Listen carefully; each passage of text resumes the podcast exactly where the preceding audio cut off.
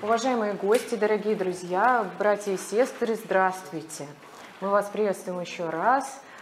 Перед вами иеромонах Прокопий Пащенко, насельник Соловецкого монастыря. Батюшка сегодня у нас в гостях в нашем большом и прекрасном городе, в столице. Не в первый, не в последний, надеемся, раз. Меня зовут Кира Вредева. Я очень рада, что я с вами познакомилась и что я уже второй раз имею честь сидеть за этим столом, видеть ваши прекрасные лица и вести, самое главное, беседы глубочайшие с нашими замечательными гостями. Отец Прокопий много чем занимается, и отдельную беседу этому надо посвящать, чем занимается отец Прокопий. Но в числе его, как бы, его дел важных по работе с людьми — это работа с зависимостями, работа с зависимым поведением, с неврозами, с депрессиями, может быть, с какими-то болезненными состояниями души. Ну, в общем, все то самое сложное, о чем не принято говорить, о чем говорить больно, страшно. Но, к сожалению, иногда в жизни мы вынуждены сталкиваться и с темными сторонами нашей души, с проблемами нашей души и нервной системы, с которыми надо тоже уметь с Божьей помощью справляться. Но вот сегодня у нас тема «Борьба с привычками, с которыми мы не в силах справиться». Дорогие друзья, вы знаете, прежде чем задать главный вопрос, а мне кажется, начинать надо с главного вопроса, чтобы беседа, она приобретала такой оттенок уже сразу на острие ножа, чтобы уже люди встряхнулись, взбодрились с самого начала. Но все-таки, прежде чем начать задать свой главный вопрос, я задам вопрос, который, как бы, все-таки расставит точки над «и». Отец Прокопий, давайте разберемся с понятиями. Что за привычки, с которыми мы не в силах справиться? Может быть, люди сюда пришли с какими-то привычками, да, а они даже и не знают, что это вообще-то грех. А может быть, они что-то принимают за грех, а это вовсе и не грех. По каким маркерам, по каким определителям, по каким признакам мы можем все-таки понимать, что мы привязались к чему-то совсем вот такому вредоносному для души? Ну, если человек думает об этом постоянно, без перерыва. То есть все, зависимость уже плохо? Ну, нет, все как это, как говорят, что один какой-то симптом не является еще диагнозообразующим. То, что можно думать о любимом человеке постоянно, но аддикция, если зависимость, да, она всегда разрывает связь человека с самим собой, ну, с самим собой, то есть совестью, да, то есть совесть говорит одно, но человек несет в другую сторону. Разрывает, как правило, всегда связь человека с ближними. Ну и уже, ну, даже, кстати, две точки уже, кстати, подсказывают человеку путь восстановления.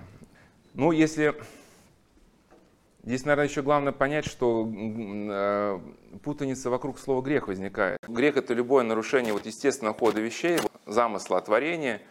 И когда человек вмешивается в этот замысел, его возвращает, то тогда те силы души, которые ему даны, по идее, для достижения чего-то хорошего, они становятся тиранами человека. Вот, например, люди творческие, да, вот если у них, например, вектор жизни как-то не туда направлен, есть какой-то хаос, то сама творческая способность, она является, ну, палачом человека, потому что творческая способность выражает в том, чтобы человек мог загрузиться каким-то образом, а потом его притворить, ну, в виде там текста, в виде музыки, еще чего-то такое. Но получается, эта же самая способность человеком используется. Он слышит какую-то новость негативную, или кто-то ему сказал, что он дурак, и вот он загружается вот этой идеей, ходит с ней, да, и, ну, практически, ну, сходит с ума, не имея какого-то навыка отказаться от проживания этой идеи, потому что если у него был какой-то навык самоотказа, ну, хотя бы для кого-то он что-то, может, в жизни делал, то у него же возникает какая-то способность выйти из этого потока негативного переживания. И поэтому надо понять, что, может быть, даже вот не совсем удачно вот это, знаете, иногда вот, говорят, наркотики — это грех или болезнь.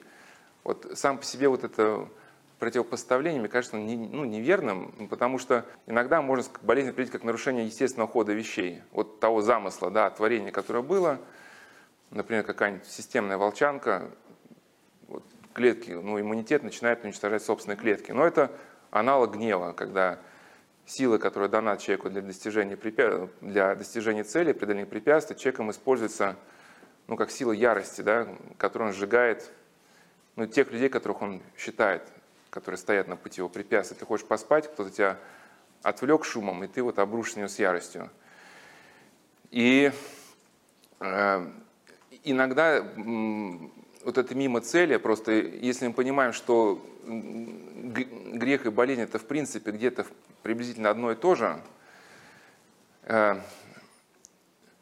и второй здесь может момент, что важно понять, что если у нас есть какие-то страсти, которые нас мучают, конечно, с ними надо бороться где-то и волевым усилием, но нужно не столько с ними бороться, сколько восстанавливать вообще какую-то иерархию в человеке, какую-то картину мира, того, что мы называем культурным человеком, потому что то, что изначально Богом дано, по идее, первым людям в гармонии, в целостности, как у Льва Выготского был такой образ, что психические функции — это как пряди волос, заплетенные в косичку. И пока эти психические функции взаимно друг друга уравновешивают, то в человеке все красиво и гармонично. Но когда одна прядь выбивается, то есть у нас есть функция питания, это неплохо, да, посидеть с близкими людьми, может, где-то даже вкусная еда какая-то, чтобы создать атмосферу праздника. Но когда человек зафиксируется только на этом, забывая о том, что еда – это способ с кем-то собраться, то впадает в обжорство. И тогда,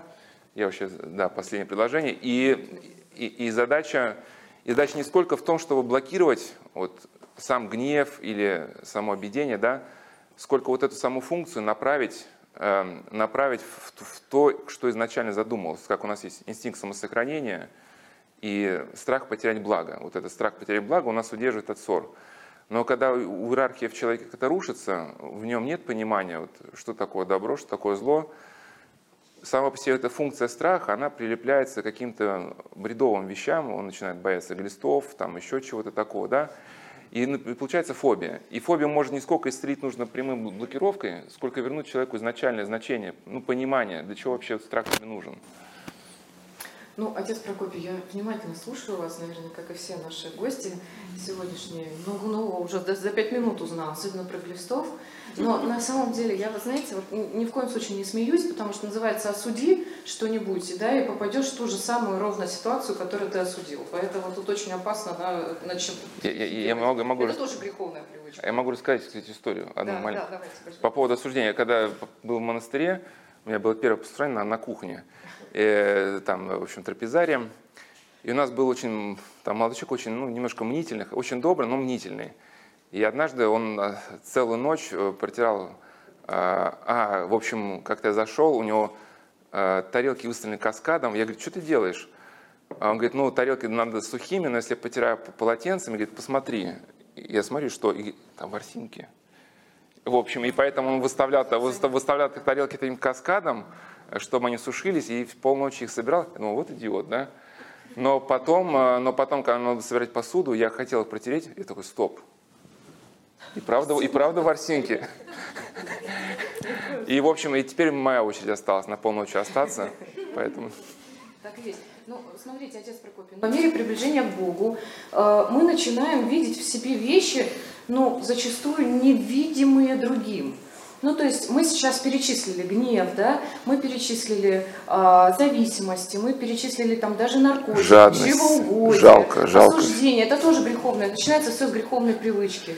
Ты знаешь, Мариночка, Юлечка, она сегодня, мне кажется, в неудачном платье. И это такой, очень невинный женский разговор. Это я сейчас просто специально облегчаю вопрос. На самом деле вопрос, конечно, глубже. То есть мы работаем на работе, и для коллег мы очень милые, приходим домой, и наши близкие не знают, куда от нас бежать.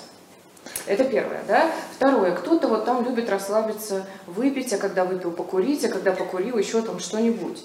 И это все как некоторая слабость, которую мы себе позволяем, мы все люди немощные, ничего, один раз Господь простит, на исповедь схожу, все.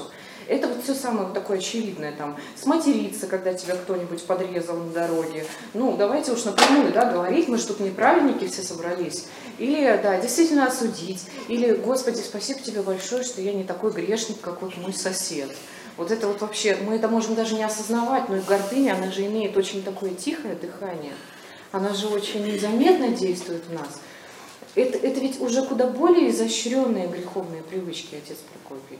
То есть, если можно выбрать, покурить или не покурить, это понятно. Можно выбрать, наорать на детей или не наорать. Можно выбрать, осудить или не осудить. А есть вещи, они от ветхого человека к нам идут. Они идут, когда мы еще не успели их поймать. Идут регулярно, и мы понимаем, что наша личность, ствол нашей личности, он настолько тесно переплетен с мнительностью, которая и суть гордыня, он настолько тесно переплетен с раздражительностью, настолько тесно переплетен, знаете, с превозношением над другими людьми, что ты уже даже и не знаешь, что будет с тобой, если ты вдруг раз и вырвешь из себя эту гордыню раз и навсегда. Ты не знаешь, как ты будешь жить и что останется от тебя. Прокомментировать? Да. Ну, действительно, для кого-то есть такой даже термин, точка кристаллизации. Да? Для кого-то зависимость становится вот той самой точкой кристаллизации. И иногда даже страшные вещи происходят, что смерть ребенка становится вот этой смысловой точкой, которая теперь придает всему существованию какой-то смысл. Вот надо поставить памятник, напечатать всю переписку там, из социальных сетей своего сына, в книгах всему миру рассказать, каким он был, и это вот захватывает человека. Преодоление боли, отец Прокопий, тоже? Ну нет, это не преодоление боли, это уже какое-то действительно идет повреждение человека. Ну, можем не обязательно называть, как на исповеди, не обязательно придумать какое-то слово для того, чтобы... Да, потому что от того, что это будет каким-то образом названо, суть не скрывается. Ну, я могу объяснить ситуацию, как я объясняю всем нашим, так сказать, паломникам. И когда вот мы на Соловках собираемся или в Москве, вот у нас почти на каждой беседе мы разбираем, ну, начинаем пятиминутка памяти академика Ухтомского. И да, вот кто уже знает, все уже там уже подали свой возглас. Вот, это его называют ученый 21 века, это был верующий человек, слава нашей науки, непонятно только почему он не переведен еще на английский язык, ну и по преданию даже он не покинул блокадный Ленинград, потому что был епископом. Но он считается, его ученый является, ну, исследование является базовым для мировой науки, и он сформулировал учение доминанте, которое, в принципе, если вы это учение доминанте понимаете, вам станет понятно и жизнь в целом, и учение святых отцов, я бы даже сказал Евангелие, потому что иногда, ну, святые отцы не всегда брали на себя задачу какого-то целостного, ну, эту целостность можно создать из их творений, но они не старались создать энциклопедию, да. Но вот если мы понять сам принцип, мы иногда даже вот те статические мысли, которые человека могут нас смущать, они становятся понятными, да, вот, например, там фраза: если ты себя не увидишь, ты не перестанешь осуждать другого человека, пока не увидишь себя грешнейшим, да, ну, люди, что я должен там сам уничижаться, а зная Ухтомского, мы понимаем, что речь идет о двух конкурирующих сетях, да, и вот я вкратце просто его учение о доминанте скажу, каждый раз мы его произносим со всеми, но если вы его запомните, то, в принципе, вы поймете, что вам делать, потому что есть другой духовнический принцип: не отвечай человеку на 1000 вопросов, научи его думать, он сам на свои 1000 вопросов ответит. Вот, соответственно, привычка, да, это, его можно описать как некую доминанту. И вот у нас есть привычки хорошие, привычки плохие, но, в принципе, и те строятся по одинаковым принципам. И вот есть, кстати, замечательная книга Марка Льюиса, это профессор нейробиологии, и хотя, ну, это, может, человек светский, но на 99% вообще диктология, она, даже если авторы, они люди неверующие, диктология, она вообще всегда за православие, потому что она описывает то, что вообще духовные авторы нам еще сказали давно. Прости, что такое диктология? Дикция — приверженность страсти, да. Ну, то есть о страстях создана целая наука, о страстях, зависимостях, да, и которая, в принципе, наработала уже ну, большой материал, и этот материал часто действительно подтверждает справедливость святоотеческой мысли, над которой иногда сейчас смеются, ну, когда, потому что ее не понимают. Но с точки зрения академика Ухтомского, доминант – это очаг возбуждения в коре головного мозга, который способен аккумулировать импульсы. Вот если какая-то дама говорит, что там Любочка сегодня, значит, не в том платье, женщина сама того не понимает, что она действительно такими разговорами, даже мыслями, она аккумулирует вот определенный вот некий заряд, который потом превращается в этот доминанту. И этот доминант, очаг возбуждения в коре головного мозга, он начинает захватывать другие области. То есть если вы начинаете осуждать хоть одного человека, ну, вроде бы по справедливой какой-то причине, да, в эту топку потом, просто это надо знать, пойдут все ваши ближние. То есть начав с ненависти к одному человеку, даже по законному поводу, как вам кажется, из-за мести какой-то или... Вы должны понять, что вот этот очаг возбуждения, вот, страсть гнева, потихоньку начнет захватывать другие области коры. И поэтому никакая мысль, она не является вот просто безвредной. То есть и даже Игнатий Брянчанинов говорит, что любая мысль накладывает на нас отпечаток. Это нужно знать и знать.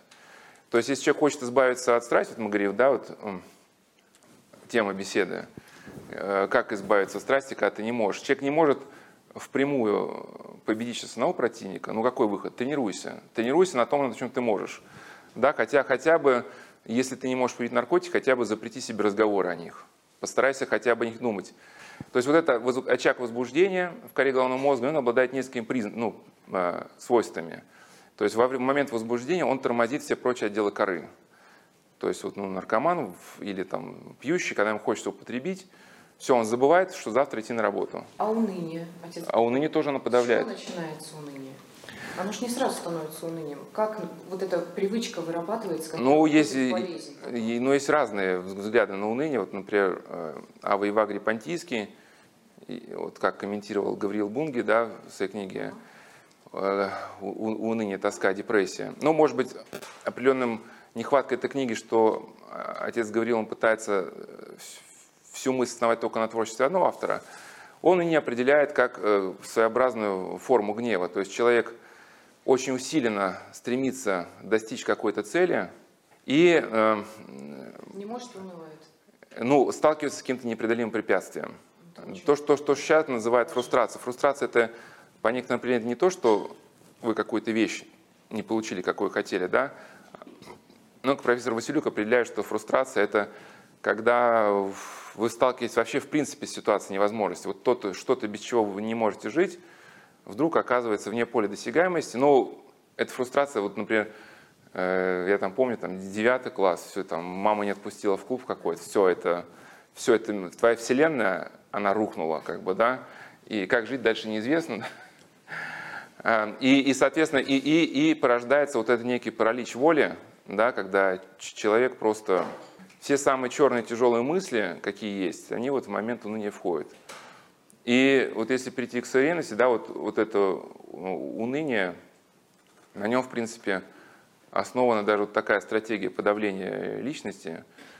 Была такая теория социальной турбулентности, которая в годы Второй мировой войны была разработана с целью усиления эффекта стратегических бомбардировок в Германии. То есть смысл, что если создать поток новостей, которые вам чередуют надежду и отчаяние, то есть обещает вам, что вот еще через 2 месяца все будет хорошо, вы откроете свои там магазины, и человек стремится к этой цели, и вдруг хлоп, и бетонная стена. Но надо подождать еще 3 месяца. И у среднестатистического человека, у него есть определенный, ну, набор, он не может только несколько раз, опустив руки, поднять. Есть люди, которые вот супер мотивированы, они вот бойцы, которые будут биться до последнего. А так человек там сколько там, 7-8 раз попытается, и потом он уходит, ну, в какую-то прострацию, закрывается дома, отказывается от попыток вообще как-либо повлиять на свою жизнь. И вот это, да, начинается уныние, которое, кстати, у нас во время модного заболевания, оно проявлялось. Ну и уныние, другие есть определения. Да, уныние — это венец страстей, как Нил Синайский говорил. Это в свое время был губернатором Антиохии, и как человек, наверное, погруженный в массу дел производственных, он как-то, может быть, мне кажется, он очень глубоко это понял. То есть уныние следует, ну, есть, разделяют печаль и уныние, но кто-то смешивает, но иногда это сейчас несущественно. Это следствие любой страсти, то есть Ну, как, например, считает, может, Иоанн Златоуст, я не разделяю печаль и уныние, что вот эта печаль или уныние – это некий маркер того, что вы сделали что-то не то. Ну, то есть как-то нахохотались или объелись, либо вот кого-то осудили. Может быть, не всегда мы в нашей суете мы успеваем замечать, что сделали что-то не то. Вроде бы мы в своем суждении все делали правильно, да?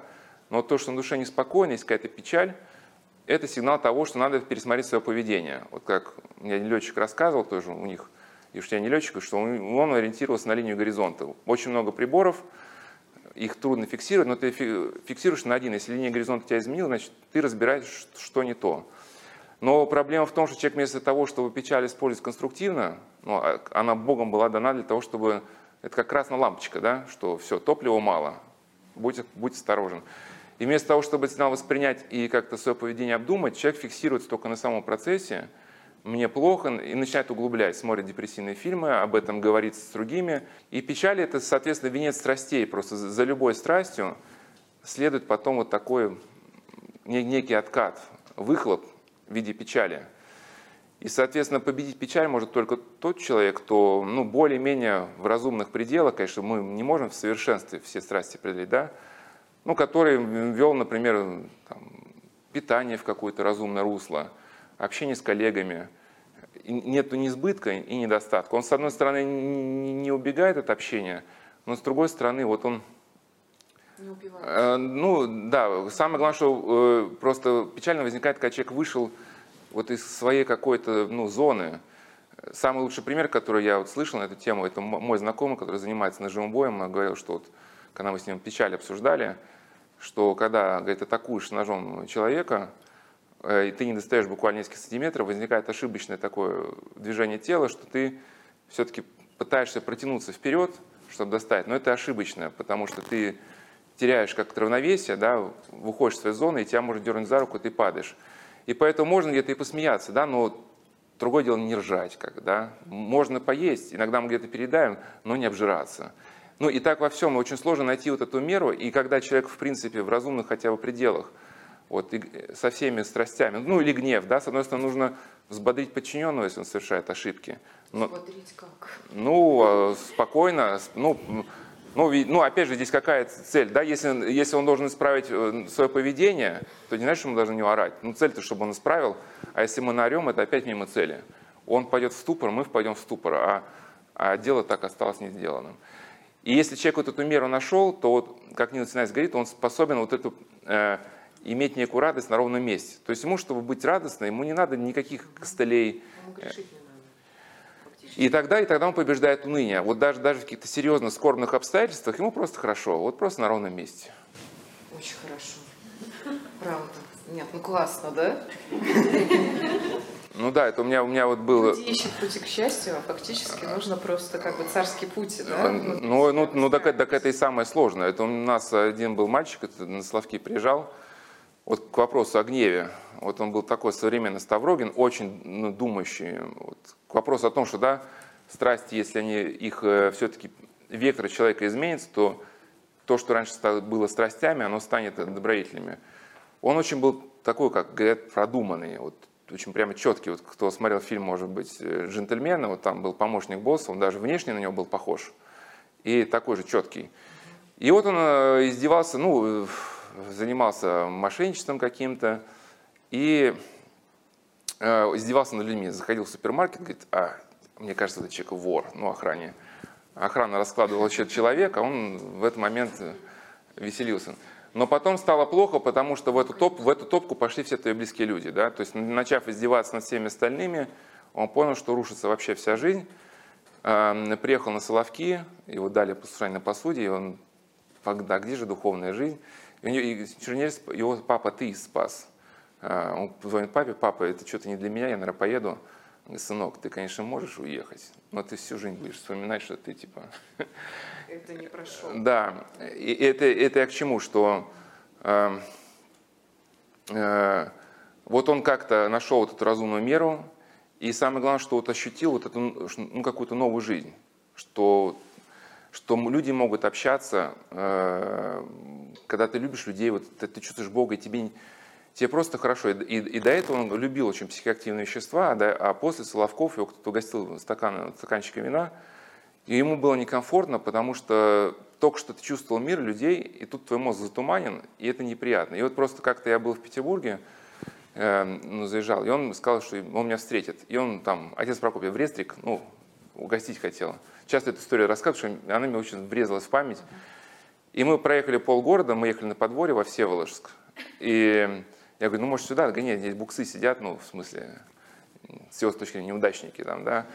И в итоге он не нашел нормального места, чтобы меня угостить, но в итоге мы сурово подъехали к Ленте, купили пирогов на развес, и летом на стоянке печет солнце асфальт, и с открытыми, из горла, из пачек сока. И он был счастлив. Я, говорит, даже в жизни не думал, что можно так стоять просто на стоянке, есть пироги, и тебе просто хорошо, и тебе ничего не надо.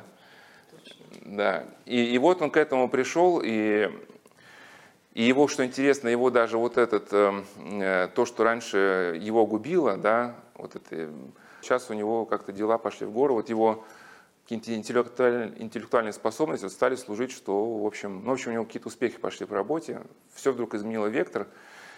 Но это, кстати, один из самых глубоких христиан, которые я знаю. То, что, может быть, он был хулиганом, но он старается по-настоящему.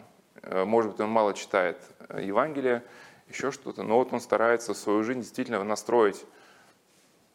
Он не хочет себя обманывать, и это помогает ему как-то изменить свою жизнь к лучшему. Как говорят святые отцы, мы будем очень удивлены, когда придем в рай и увидим там людей, которые мы совершенно не ожидали там увидеть, а тех праведников, которые мы думали, что они точно будут праведниками, мы, возможно, там... Один мой знакомый сказал, что самые большие гадости я встречал в жизни от людей, которые постоянно говорят о любви. Да? Если человек говорит, что начинает сетовать, что мало любви вокруг, будьте аккуратны. Да? Но если человек говорит, что мало любви, значит, он ее не видит и не замечает. Хорошая история. Потому что если бы у него любовь была, он бы ее замечал в людях. Тогда он, может быть, не... Всегда в глазах смотрящих. Да. Точно. Отец Прокопий, смотрите. Каждый, наверное, в этом зале знает свои греховные привычки. Не каждый, наверное. Поднимите руки, кто знает. Один человек есть уже, так что можем же серьезно говорить, серьезно обсуждать этот вопрос. И вопрос-то мой в чем? Мы обсудили, греховные привычки. Люди, если не знают, что они есть, то втайне, закрывшись в комнате, они знают, где греховные привычки и в чем их слабость, их души. У меня была знакомая еще в институте, она как-то... Я еще не был христианином, у меня такое хулиганское было прошлое, но я сейчас вспомнил, что она... Как-то мы с ней говорили про аборт, и она даже взвилась. Но это вообще был далек от этой тематики какой-то. Она говорит, те, кто говорит, что это аборт, это недопустимо, это все ерунда, у меня был аборт, никакой депрессии нет, ничего такого. Как-то я зашел в гости, меня проводили к ней домой, темная комната, она сидит в темной комнате, смотрит в окно. И так было несколько раз. Я потом сейчас вспоминаю, ничего себе не было, депрессии, да? Нет, у женщины душа болит всегда на эту тему. Но при этом она отрицала. Защищается от порицания. Ее никто не порицал, да. Да, отец Прокопий, мы... примерно понимаем свои греховные привычки, и сегодня мы, наверное, сюда пришли, хотя бы одна рука была, один человек пришел сюда для того, чтобы свои греховные привычки как-то перебороть. Может быть, кто-то воздержался, но тоже для этого пришел. Например, давайте перечислим, как перебороть гнев, если мы его уже сегодня вспоминали. Вы говорите, что перебороть нельзя сразу, надо тренироваться. В чем заключается тренировка? Как говорят, отнимая, предлагай. То есть получается, что греховную привычку, по логике, нужно заменить привычкой правильной, привычкой хорошей, какой-то, может быть, полезной, аскетической, деятельностью. Аскетическое это не значит в пустыню уходить, хоть что-то, что будет твою душу улучшать с каждым днем. Чем заменить гнев, чем заменить осуждение, чем заменить печаль? Не будем, говорить сейчас про уныние, начинается все с печали, с апатии. Чем заменить лень, когда у тебя нет никакой мотивации встать с кровати, сделать зарядку, позавтракать правильно, помолиться, пойти делать дела или на работу. когда у тебя есть травмирующее душевное обстоятельство. Мы знаем сейчас, что уже в течение года наша страна находится не в самом лучшем положении. У многих сердце болит действительно искренне. Они, может быть, жизнерадостные по своей сути люди, но сердце у них болит по той или иной причине. Мы не будем сейчас их озвучивать. У кого-то родственники находятся в зоне боевых действий, у кого-то родные ушли по мобилизации. То есть у кого-то дети болеют, а у кого-то муж пьянствует. То есть у каждого есть какие-то причины, может быть, грустить. Но, как сказала царица Александра, императрица Александра Федоровна Романова, что даже в самых тяжелых обстоятельствах вашей жизни, она знала, о чем говорила, мы понимаем это, сохраняйте душевный мир. Если у вас будет душевный мир, вы все сможете пережить. И вот в этом смысле мой самый главный вопрос. Как отойти от греховной привычки, чтобы прийти, наконец, к тому долгожданному душевному миру, который непоколебим, который и в буре выстоит, и в югу переживет, и сквозь огонь пройдет, понимаете? Вот этот Божий душевный мир, вот эта благодать Духа Святого. Начинать нам, мне кажется, с понимания. Если человек понимает, как устроен мир, как устроен человек, он уже сам начнет примерно понимать, что ему делать. И, конечно, и ко Христу надо идти, и благодать Святого Духа стяжать, но надо понимать, что если мы, ведь в каком-то смысле, если наши навыки не соответствуют тому, о чем пишется в Евангелии, мы эту благодать Святого Духа, если в таинство где-то и приобщаемся, мы все равно не можем удержать. И чтобы человек мог в этом душе, способен, чтобы этот духовный мир вкушать, в каком-то смысле необходимо тоже тренировать свою душу, вот некий аналог, как люди в боевых искусствах учатся держать равновесие, или акробаты, не заваливаться ни вправо, ни влево, ни в избыток, ни в недостаток, и чувствовать эту меру, и со временем, поначалу, конечно, мы это делаем вначале через силу интеллекта, но со временем это становится уже нашим каким-то образом жизни. Но если ты интеллектом не обременен, то это надо делать тогда сильно. Все равно понимание, все начинается, исцеляет истина. Духовная интуиция. И, соответственно, мы уже сказали, первое свойство доминанта, оно тормозит все прочие дела коры. Второе свойство доминанта, что все поступающие импульсы в сознание притягиваются к текущему очагу. То есть, если человек сейчас охвачен гневом, любой шорох в его адрес им истрактовывается, что его не любят, не понимают, ему мешают. Третье свойство, что доминанта в момент возбуждения, она сцепляет в единую систему разрозненные факты. То есть из миллионов фактов окружающей жизни человек выбирает то, что для него сейчас наиболее актуально, интересно. Известна эта притча про муху, которая знает только туалеты, и пчелу, которая знает только, где цветы. И общий колорит мира, то, как мир человеком воспринимается, определяется его сейчас текущие доминанты. Эти текущие доминанты можно понять и как страсть, и как добродетель, потому что я упомянул Марка Льюиса, он написал, что в принципе хорошие привычки и плохие привычки, они формируются одинаковым механизмом, просто разные векторы. Мы знаем, что истина просто она бесконечно человека развивает, а зло оно конечно и человека обнуляет. И, соответственно, бывает ситуация, когда человек, у него настолько этот страсть или очаг возбуждения, или привычка, или навык настолько закрепили, что для него это становится как, называют мотивационное ядро какое-то или еще что-то, И он пока ничего не может сделать, но если мы понимаем сам процесс, мы можем тогда что сказать, что мы можем потихоньку, хотя бы на периферии, начинать воспитывать конструктивную эту доминанту бодрую, потому что закон состоит в том, что более сильная доминанта тормозит более слабую.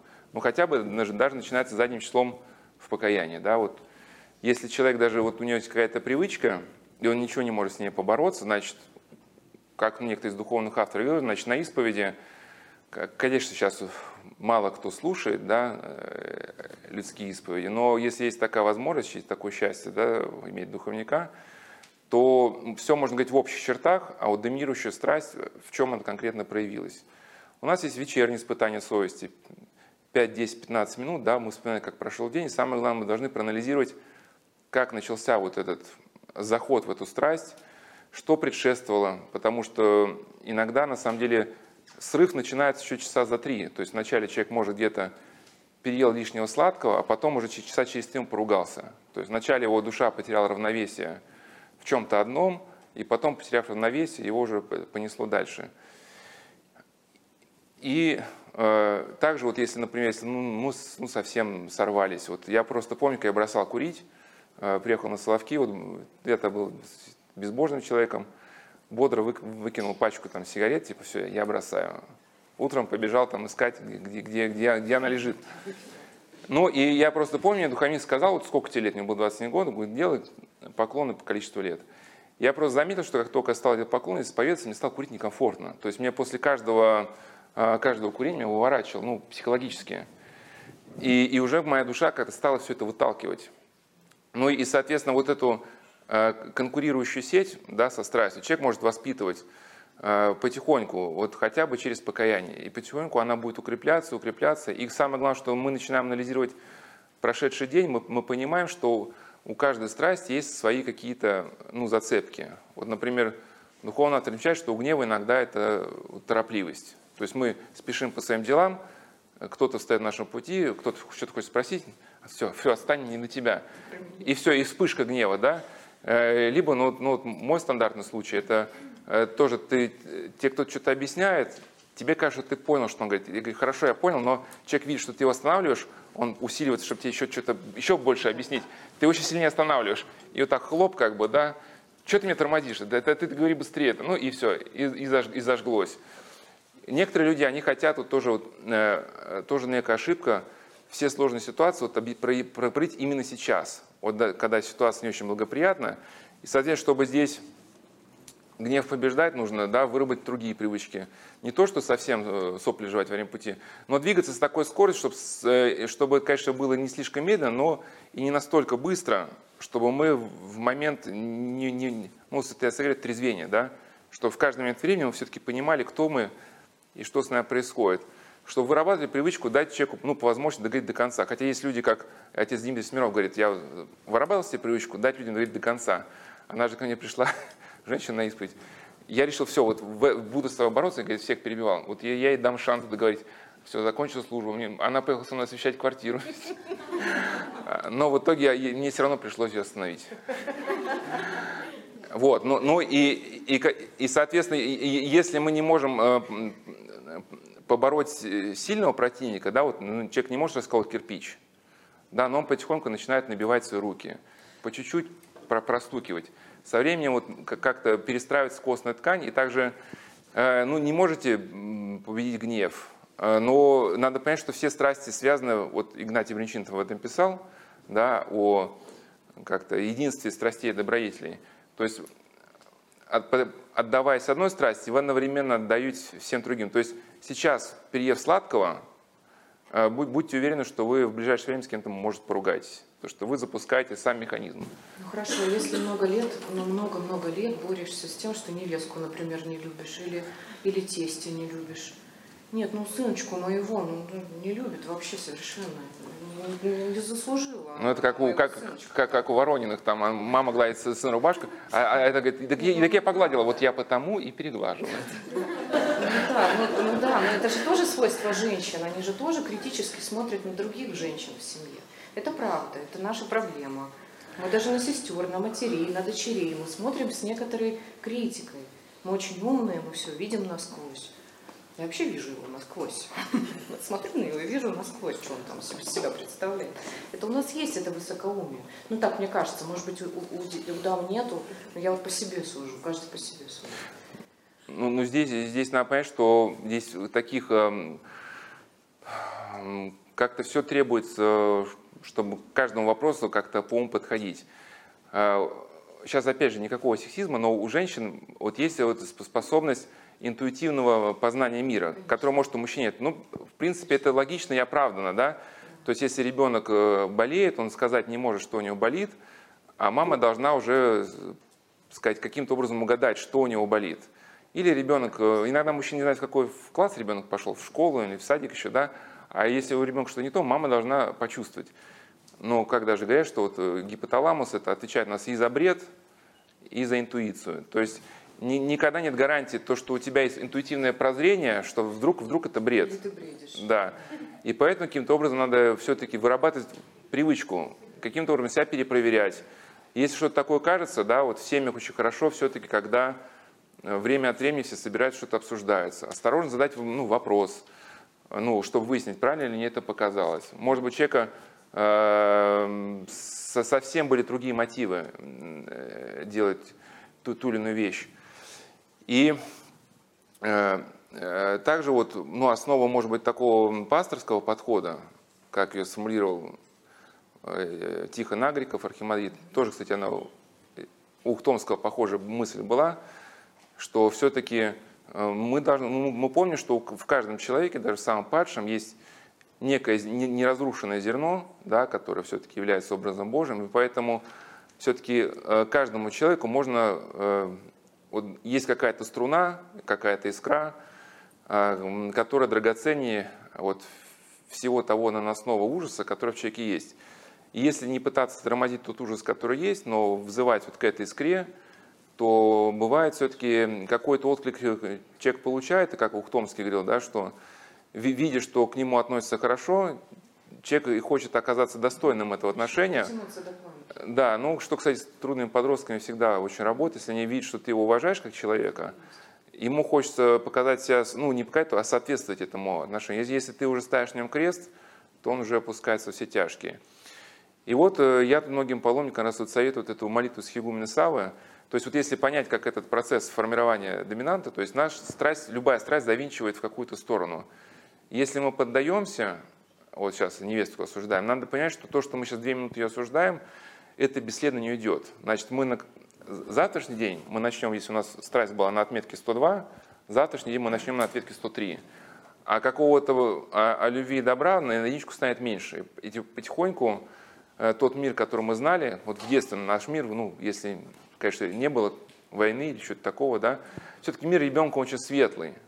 А со временем мы с годами понимаем, что мир тускнеет, радости уходит, и то радостное восприятие мира, даже радость перед чем-то таким неизведанным, да, уже уходит. Человека какой-то сбив планов, если для ребенка это классно, да, а то взрослый, почему меня не предупредили, и для него это уже проблемно. И если наше сознание завинчивается в одну сторону, надо каким-то образом развинчивать его в другую, да, и молитва с Игумен Саввы, да, «Господи, крестом Ты им удали от меня страсть неприязни, помоги мне полюбить своего обидчика, спаси меня святыми молитвами». И страсть, на самом деле, она действует как горячка. Иногда как какое-то заболевание, да, есть какой-то пик, если человек не поддастся и преодолеет, то он отступает. И бывает, все-таки нам надо осознать, с чего этот момент начался, потому что, как правило, конечно, если нас страсть захватывает, значит, мы были в этот момент наиболее как-то уязвимыми. И тоже бывает, иногда обиженный человек, потому что я больше в жизни общаться не буду, но и эту продолжаешь молитву про себя твердить, и не сдаешься, и бывает до ночи, и спать тяжело, но до какого-то момента ты дотягиваешь, потом происходит щелчок, да, и от тебя эта штука отступает, и на самом деле, даже Гавриил Бунге говорил, что в момент, когда человек побеждает гнев и уныние, а победить гнев и уныние можно, активировав все лучшее, что в тебе есть. В этот краткий миг человек становится способным, краткий миг, что когда человек доходит до какого-то выше точки, ему вдруг открывается какая-то, может, тайна мироздания, потому что духовные авторы говорили, что мир пронизан логосами, это некий духовный смысл, на который развивается все. И эти логосы, смыслы, наш ум способен созерцать, когда свободен от страстей.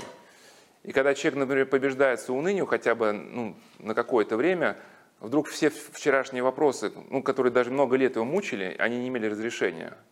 Вдруг ему становится мгновенно все понятно в жизни, но, естественно, через несколько минут опять, если у него были какие-то привычки, они начинают действовать, от него это знание скрывается.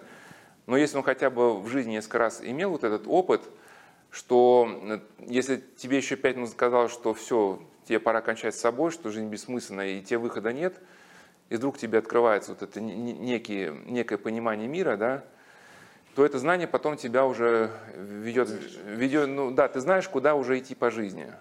И человек в каком-то смысле уже если он эти опыты испытал, может быть, даже некое духовное руководство, и, наверное, уже можно считать, переходит на новую ступень, потому что уже с этого момента духовник уже, может быть, принимает, конечно, в жизни участие. Такой человек, но он научил его самому главному.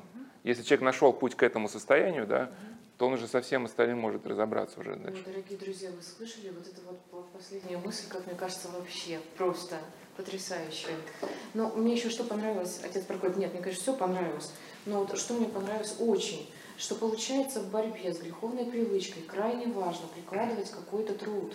Вы сказали, что вы бросали курить и делали земные поклоны по количеству... Нет, поясные, поясные. Поясные, но можно ведь и земные, в зависимости от того, какой как бы у тебя уже уровень твоей греховной привычки. Если ты не можешь, смысл, что есть... Молитва с Игумена Саввы о тех людях, которые ты там годами не можешь полюбить, принять, там, от какой-то страсти, там, допустим, поклоны, что-то где-то канон Божьей Матери почитать, где-то Евангелие почитать. То есть, получается, все равно нужно прикладывать какой-то... Ну, мы с паломниками всегда с паломниками разбираем всегда 5 навыков. Вот даже одна, так сказать, у нас какая-то паломница, наверное, даже на холодильнике фотку прислала, что там 5 навыков отца Прокопия. Ну, и идея в чем? Что страсть формирует определенный поток мышления. И вот поэтому, кстати, современные концепции, вот эзотерические потоки, они очень опасны.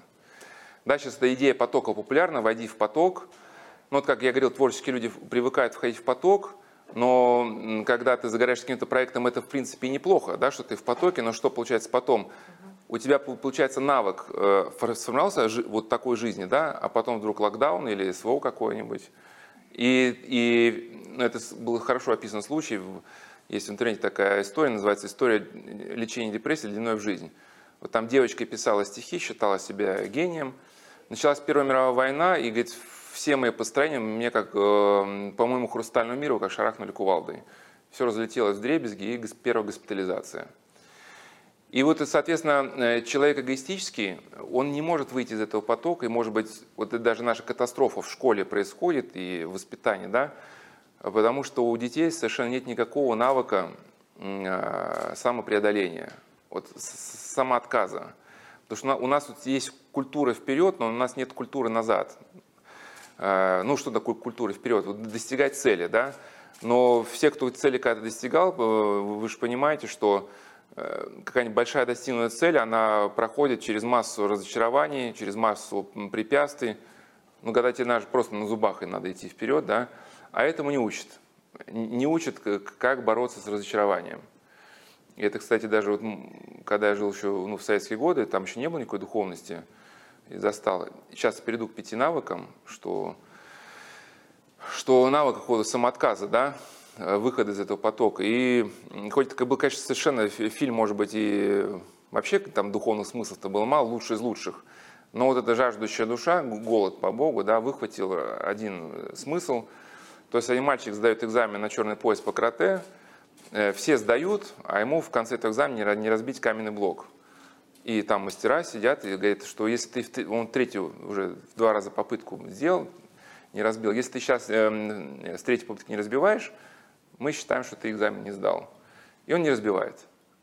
И они возвращаются с папой домой, говорит, папа пытается его утешить. Он говорит, папа, говорит, все нормально, я не печален. Он говорит, ты знаешь, сынок, для меня вот то, что ты сейчас не впал в это чувство разочарования, мне кажется, что это большее достижение, чем если бы ты сейчас этот блок разбил. Ну и, соответственно, главная проблема, что человеку не выйти из этого потока. И он его тащит, да, пока человек не разрушит свою жизнь. Поэтому первый пост. Да, и я очень, кстати, благодарен, что я приехал на Соловки в пост. Но вообще я был далек вообще от какой-то либо духовности. И все мои впечатления о духовности, это вот что-то в советские годы, вокруг света, там, про монастырь Шаулинь какие-то там были отрывки. Я был убежден, что в православных монастырях, в подвалах, при свете факелов, на самом деле, да, происходят какие-то кумите там,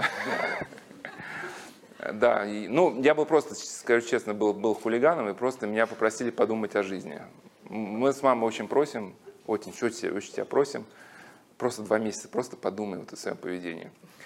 И мы, когда на Соловки приехали, там сидит монах, там, папа, у него, по-моему, костяшки набиты. Я все думал, когда же мне предложат, в общем, там... Не, я говорю, на полное, я еще не... И И я-то мечтал вообще о шаулине, там что-то такое.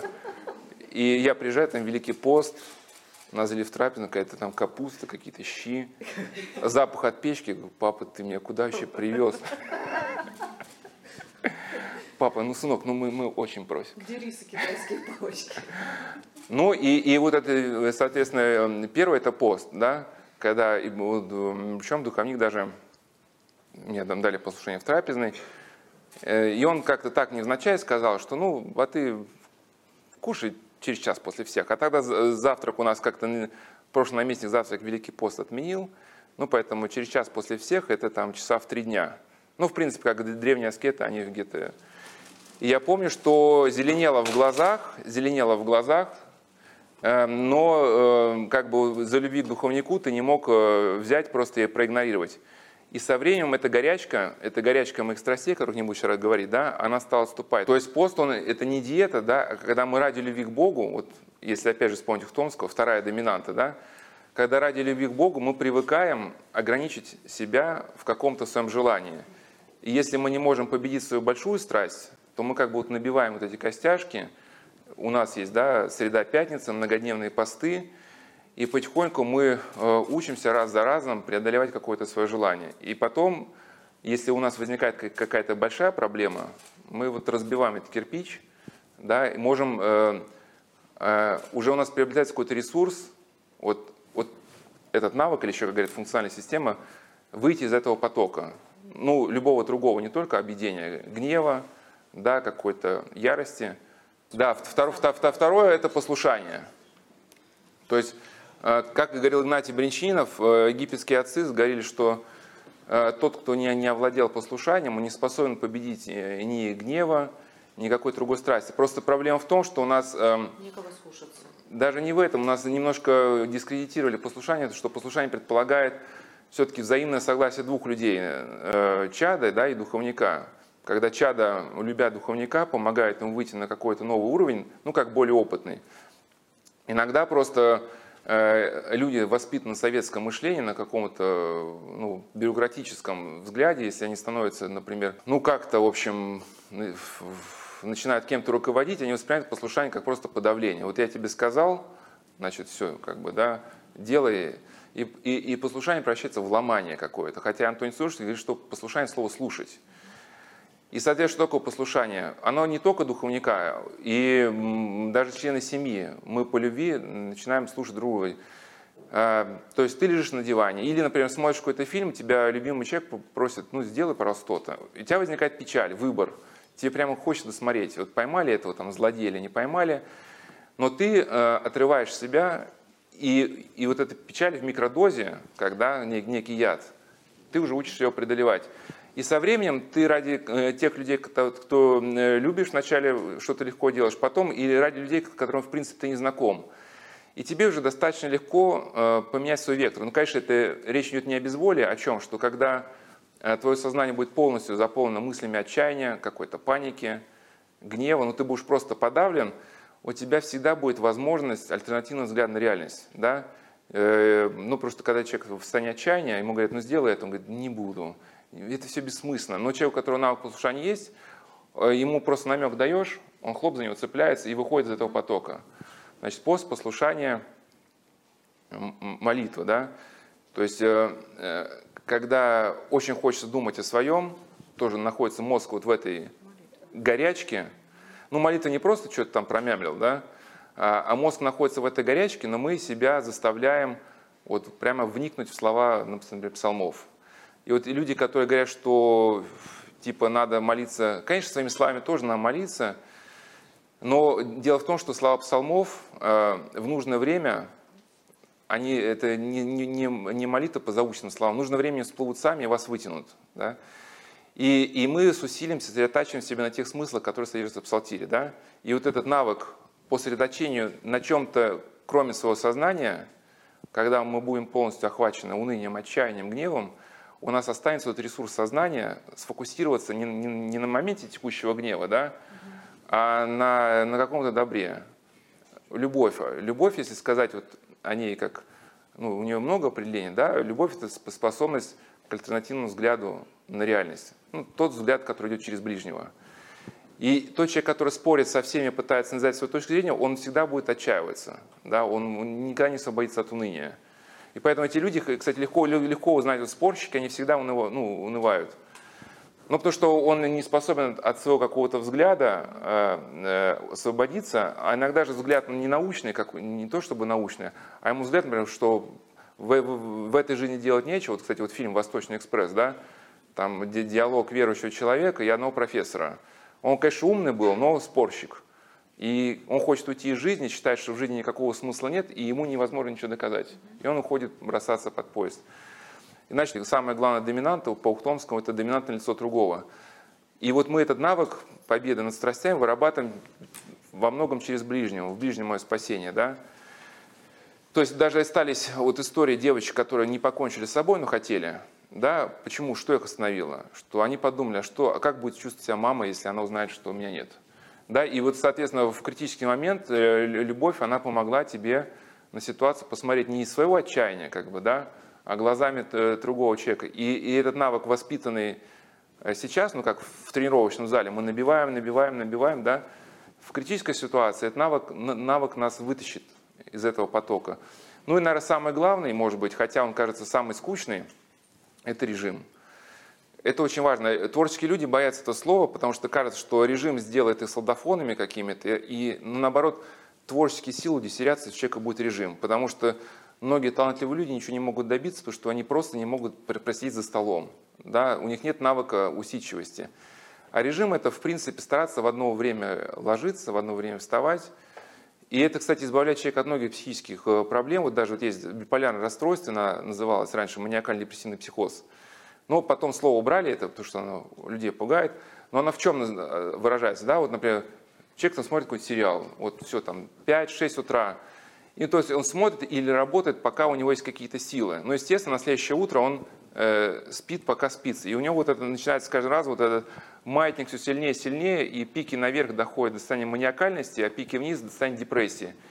И со временем у нас же есть какой-то механизм переключения состояний. Что здесь, например, мы сидим, вдруг нам сказали, там, Петрова, твоя мама умерла. Мы опечались, нет, твоя мама жива, и ты перепутал фамилию. Если бы у нас не было механизма стабилизации, у нас бы был разрыв сердца. Ну и у нас есть, соответственно, возможность переключаться. Но когда вот это происходит слишком часто, вот этот механизм ломается, и у человека начинаются вот эти эмоциональные качели вот уже на ровном месте, он становится больным. А режим, соответственно, что? Вот у вас сейчас есть какая-то идея, ну, например, пишется, да? Ну, может, раз в неделю, вот я раз в неделю сижу всю ночь, отсыпаюсь, потом сижу всю ночь, работаю. Но это раз в неделю. А вот это не очень полезно, конечно, когда человек сидит до тех пор, пока у него идет мысль, значит, он себя приучает вот к такому режиму. Вот в следующий раз, когда ему зайдет мысль отчаяния какая-то, да, он будет также идти до тех пор, пока эта мысль будет его тащить. И поэтому надо привыкать, даже если у вас какие-то, как вам кажется, гениальные мысли, кстати, на утро надо посмотреть эти гениальные мысли, поймешь, что бред какой-то. Но иногда они действительно хорошие. Если эта мысль ваша, и она стоящая, она останется на утро. Все-таки попытаться лечь вовремя. Поначалу это будет вызываться печаль, вы будете ворочаться, но со временем привыкнете. И со временем, главное, вы привыкнете управлять собой. То есть вы скажете, все, окей, я поработал, и ваше сознание, хлоп, все, мы сворачиваем всю работу. И, соответственно, к чему? Что вот в этот маятник очень важно в состоянии возбуждения не уходить в гордость, в маниакальность, а в состоянии спада не уходить в эту лёжку и уныние. Если у человека начинается уныние, хоть любую работу, там, что-то протереть, ну, бывает такой момент тупость, что-то там протирать по дому. И я к чему, что когда человек привыкает, вот прямо, ну, хочется сейчас дописать, но все, ровно 13 часов, значит, пора обедать. И это не солдафонство, потому что человек учится управлять собой, и когда у него возникнет уныние какое-то, да, и появится вариант, как это исправить, он скажет, все, у меня же есть вариант, что я унываю. И он мгновенно сможет эту штуку свернуть. И самое главное, у него как раз появится возможность для творчества, потому что вот почему людям трудно сконцентрироваться внимание, потому что ты сидишь и начинает урчать живот, и ты начинаешь думать, идти или есть, не идти. Если у тебя режим, ты спокойно трудишься до времени, да, там, до часу, потом идешь. Это вот из воспоминаний Георгия Жонова, вот известного актера, вот что такое страсть и как она деформирует человека. Да? Его воспоминания, ну, по абсурдному обвинению был обвинен, и ну, вот эта доминанта голода, да, которая подавляет все, что есть в человеке, хорошего, святого.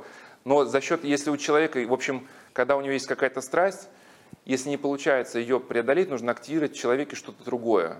да, какие-то конкурирующие сети. Вот это пост, послушание, режим, и потихоньку-потихоньку они выправят и центр.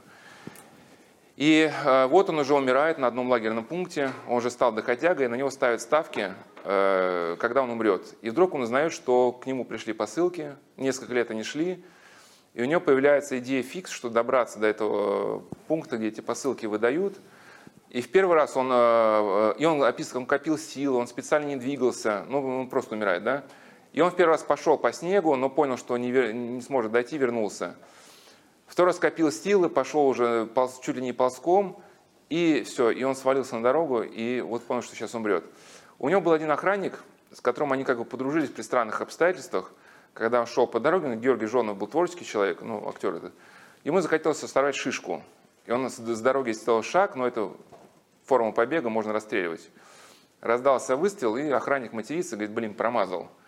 И этот Жонов лежит на снегу, сразу упал, и говорит, ничего там, гражданин начальник, в следующий раз попадешь. Ну, можно было его за это и убить, но почему-то его такой ответ очень восхитил этого охранника, тот дал ему закурить, и поэтому всегда как бы уже дал ему закурить. И этот охранник, зная, что Георгий Жонов пойдет, и он, вот какая-то все-таки остатки доброты были, он говорит, что я знал, что ты все равно поползешь, и почему я, елки-палки, вот все-таки считаю, что... То есть охранник даже злился на себя, то, что он был вынужден помочь. Но он на садочках его привез к лагерному пункту, и Георгий Жонов понял, что если сейчас посылки выдадут, он умрет. Что он сейчас накинется, их просто сожрет, как бы, да, и скончается. И он говорит, гражданин начальник, не выдавайте мне их 3 дня. И он на него с уважением постоянно говорит, теперь я верю, что ты выживешь. И он пишет, что у него началось безумие, то есть у него началась горячка, а ему показали эти посылки, это сыр весь сгнил, это конфеты, сыр, табак, это все превратилось в какую-то, ну, вонючую кашу. Но он говорит, у меня настолько было безумие, что я готов был есть и это. И я, говорит, в щелке барака смотрел, мне казалось, что охранники уже мою посылку распилили, что разделили. Я выбегал из этого барака, я ругался с охранниками, отдайте мне. Ну, они не отдавали. И, говорит, на какой-то через 2 дня мой воспаленный мозг вдруг успокоился. И вот эта волна отступила, я заснул, я понял после, что я выживу. Да, потому что ты вот... свою вот эту конструктивную пустил против этой волны огня, и она на каком-то моменте просто отступает, и ты исцеливаешь. То есть пост, дорогие друзья, пост, послушание, молитва, режим и внимание. Любовь. Внимание, любовь. Ну, внимание к ближнему, да, это и есть любовь, да? Да. Как помочь человеку, если он не хочет или не может отказаться от пагубной страсти, и как помочь себе не быть одержимой идеей помочь, которая перерастает в осуждение чувства вины. Но 2 слова про чувство вины. Чувство вины, на самом деле, конструктивное чувство. И как его отделить от патологического?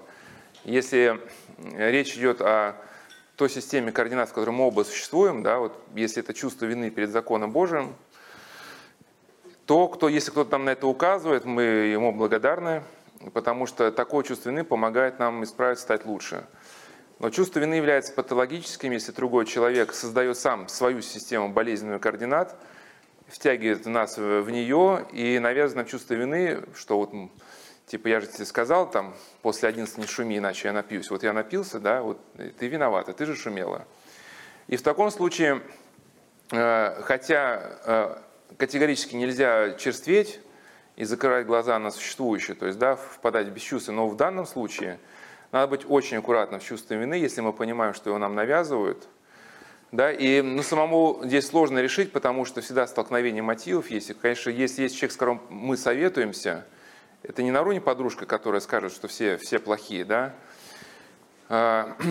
Но если такого человека нет, кто мог бы нам помочь разобрать ситуацию, все-таки надо спросить свою совесть, если действительно я не делал ничего такого, что могло бы сподвигнуть человека, да, к такому состоянию, если, ну, я старался там все-таки как-то держать себя в рамках, но человек при этом выбрал обижаться, ну, значит, это его право, да. И очень надо быть аккуратным психологическим концепциям насчет чувства вины, иначе это уводит в какие-то, ну, дебри. Значит, по поводу другого человека. Ну, даже не знаю, как... Я писал работу, ну, скоро мы будем издавать книгу про зависимости, 4-ю. Тоже, не знаю, какой-то ужасающей толщины. Вот, или можно набрать в интернете, да, справедлива ли концепция созависимости, лекции, тексты романах Прокопия. Я там просто в каких-то реабилитационных центрах вот на эту тему, мы ее очень подробно разбирали, и могу сказать, что сама идея созависимости наложена. Вот сама идея созависимости, так как ее пропагандируют в реабилитационных центрах, в том числе на каких-то православных площадках, она ложна, да, и она скорее запутывает. Потому что все-таки назвать диагнозом сопереживание другому человеку, это ну, аномально. Проблема просто бывает в том, что вот у той же самой мамы или супруги, если у нее какого-то центра жизни нет, для нее зависимость близкого это является вот той самой точкой кристаллизации. Да, вот как вот в романе Достоевского «Братья Карамазовы» Екатерина Ивановна, она жаловалась, что Митя дебоширит, пьянствует, изменяет, а Леша Карамазов сказал, так он вам такой и нужен. Да, потому что если бы он был другим, вам было бы неинтересно. Вот в таких случаях я согласен, речь идет о какой-то болезненной черте, может, но дело в том, что если вот у человека вот та самая вторая доминанта, о которой мы говорили, да, вот 5 этих навыков, не вырабатывается, то сами по себе техники преодоления зависимого поведения человека уводят в новую проблему. Да, вот есть книга Роберт Норвуд, женщина, которая любит слишком сильно, она как раз на эту тему. Но она, конечно, великолепно собирает симптомы, но дает неверную интерпретацию. То есть она предполагает всем своим пациенткам, займись собой. Но когда человек, если у него нет какого-то смысла жизни, да, какого-то высшего уровня личности, если эта женщина испытывает потребность провалиться в мужчину со всеми потрохами, да, ну и понимает, что вляпалась в какую-то неправильную историю, ей предлагают заняться собой, она с таким же фанатизмом начинает заниматься спортом или чем-то другим. Да. У нас в православии есть идея «внемли себе», да, как бы знай себя и хватит себя. Но если все-таки у человека есть понимание высшего этажа личности, там он понимает, что внемли себе, это значит где-то не только подумать, но что-то начать менять в своей жизни. Если у человека этого высшего центра нету, да, то займись собой, он может понять только на примитивном уровне. И, к сожалению, вот эти группы, где так называемые созависимые проходят терапию, они людей нередко деформируют, делают абсолютно похожими, такое ощущение, что обрубает все индивидуальные качества. Ну, на этом я тут просто завершу, потому что очень подробно вот какие-то были лекции и тексты, я их собрал в подборку, да, «Справедливая концепция созависимости», лекции, тексты романах Прокопия, там ну, много всяких текстов, бесед.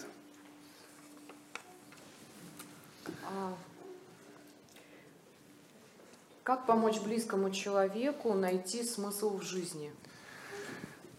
Ну, я скажу вкратце о смысле жизни, а уже как ему, человеку, помочь это найти, уже каждый человек должен решать сам. Ну, я немножко расширю вопрос, потому что, может, он затронет другие. Да, вот сколько я сталкивался с людьми, которые задают такие вопросы. Отвечая на них, я вот пользуюсь одной светской книгой. Мы как раз вчера с москвичами собирались вот, на одной площадке, это разбирали. Эта книга светская, но мне она очень нравится, потому что она очень хорошо ложится на православное мировоззрение. Роберт Киган и Лайза Лейхи «Это неприятие перемен». И там есть одна очень здравая мысль, что есть как бы проблемы ну, механические, да, там, сломался стол, надо его починить. Есть проблемы, ну, как называется, адаптационные. То есть человек что-то неправильно вообще понимает по жизни, как-то ну, у него есть какие-то искаженные представления, либо он... И на основе вот этого искаженного представления о жизни, да, уже возникает какая-то проблема, из которой не выйти, ну как бы это ни банально звучало, не изменив отношение к жизни. Да, вот в том числе там, развод, отношения с близкими. И когда человек начинает перестраивать свой образ жизни, ему начинает становиться заметно то, что раньше никогда не было заметно. И вот как одна руководитель центра для трудных подростков говорила, что эти проблемы можно понять только на кончике пальцев. Ну вот мы тут разбирали, да, в перерыве как раз тему аналогии духовной жизни и каких-то боевых искусств. Только когда человек тренируется, вот трудно перехватить нож, например, да, практически нереально. Но если человек будет тренироваться, вот этот перехват ножа, может быть, когда-то он сможет осуществить. И смысл, это все-таки он рождается, много есть всяких версий на смысл, но смысл все-таки рождается уже на основании какой-то совокупности, да, когда у человека выстроена какая-то система мировоззрения, какие-то навыки. И тогда уже как результат вот этого собирания луча воедино рождается ощущение смысла. И ну, в тех же материалах, которые я указал, там отчасти вот есть и эта тематика, да, как помочь человеку. Но чтобы завершить какой-то конструктивной ноте, вот в этой «Синяя книга» там, значит, есть означение деятельности в постижении духовных понятий.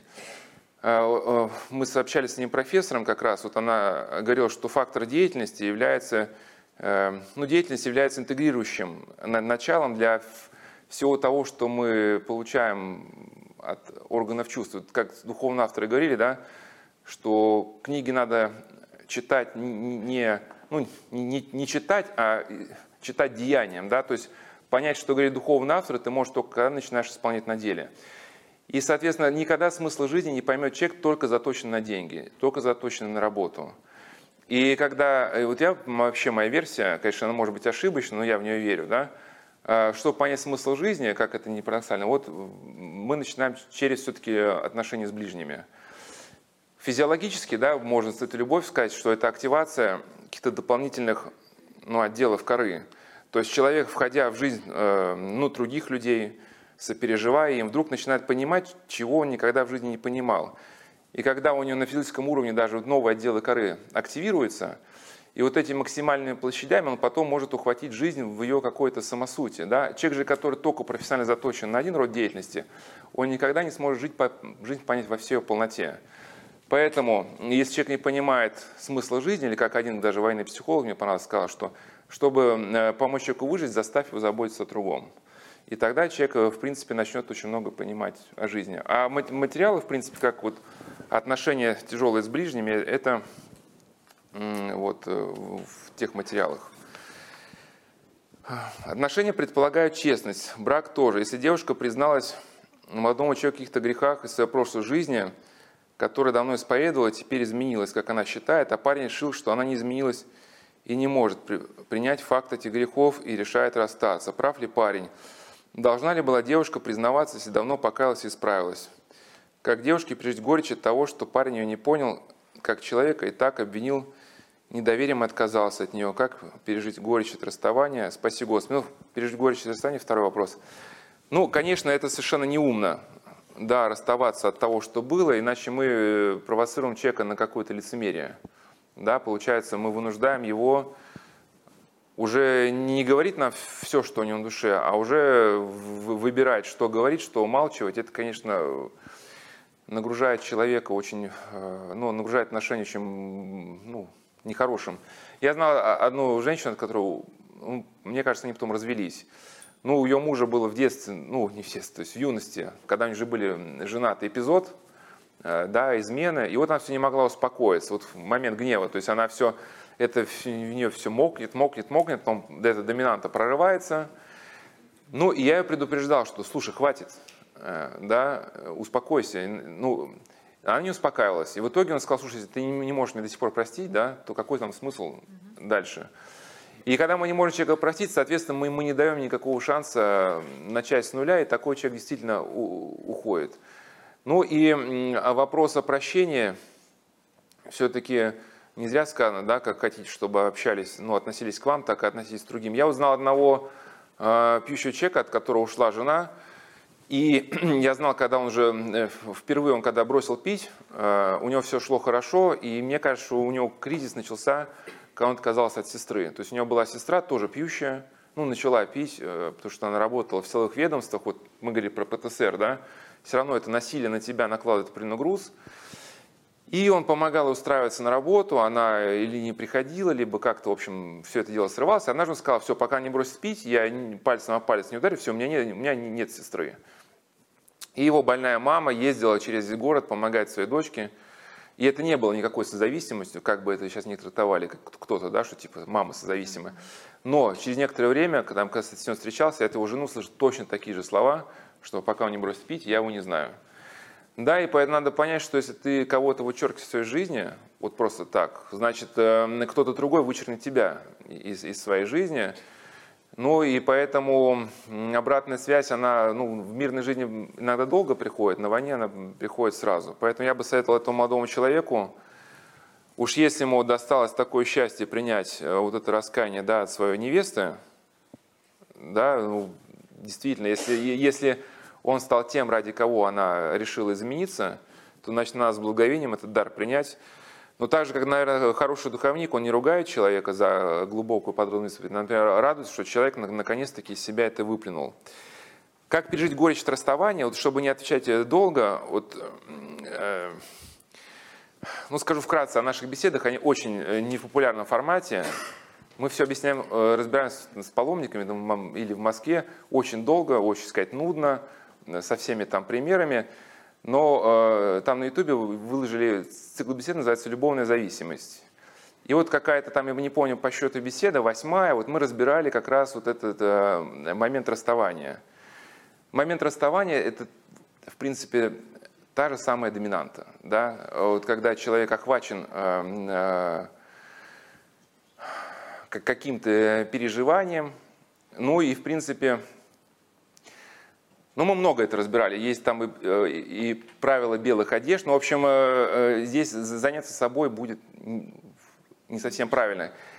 Я вот адресую вот к этим беседам «Любовная зависимость», там мы разбирали огромное количество примеров, сейчас просто скажу, что вот эти 5 навыков, да, разбирали это тоже, но пересказывать все, что было в «Любовной зависимости», сейчас смысла нет, и там как раз было про расставание. В семье один из супругов пьет более 10 лет. Что делать второму? Стоит ли терпеть или лучше уйти? Есть ли предел таким отношениям? На что нужно обратить особое внимание внутри себя? Ведь известны случаи, когда созависимый тоже начинал пить, ну или сходил с ума. Как не погибнуть в таких отношениях и где грань? Ну, в отношении созависимости, я сказал, лучше, вообще лучше терминами с непонятным значением не пользоваться, потому что... Ну, реформирование нашего мышления достигается за счет использования неологизмов. То есть вот эти неологизмы, слова с невыясненным значением, они затемняют вообще картину мира и мешают какому-то, ну, конструктивному пониманию вопроса. Здесь никаких вот рецептов давать нельзя. Ни слова «разводись» сразу с таким человеком, ни слова «терпи», мне кажется, они здесь не оправданы. Вот я одного духовника тоже как раз спрашивал, вот все-таки, как быть, потому что вот это терпи, да, ну иногда у меня вообще возникает некий протест, потому что, да, уже, ну, конечно, это очень скользкая тема, да, потому что мы не можем оправдывать развод, но ситуация бывает иногда очень критичная.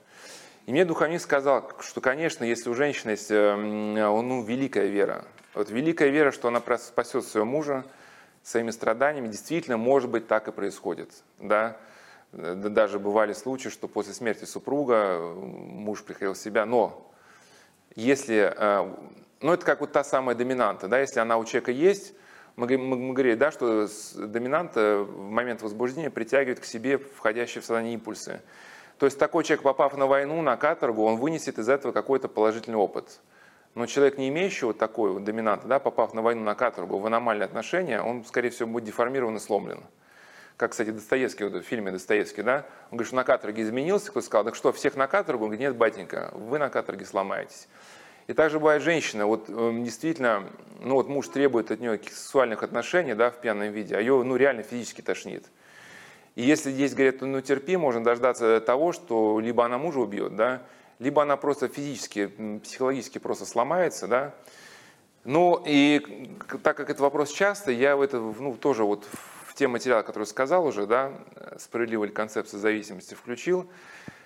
Ну, когда вот мы это обсуждаем вот с кем-то, я вот даю ссылочку на эти материалы, прошу их изучить, потому что человек, может, что-то в жизни пересмотрит, и вот какая-то, вот самое главное здесь вспоминать какое-то ядро личности, вот, да, тоже рассказ, например, про автобиографическую книгу Ефросинии Кирсановской «Сколько стоит человек», да, вот как она, вот, будучи женщиной, прошла через концентрационные лагеря, осталась не только человеком, но и женщиной, потому что, чтобы как-то в человеке вот эти активировать какие-то положительные черты, которые могут ему помочь, да, возрастать.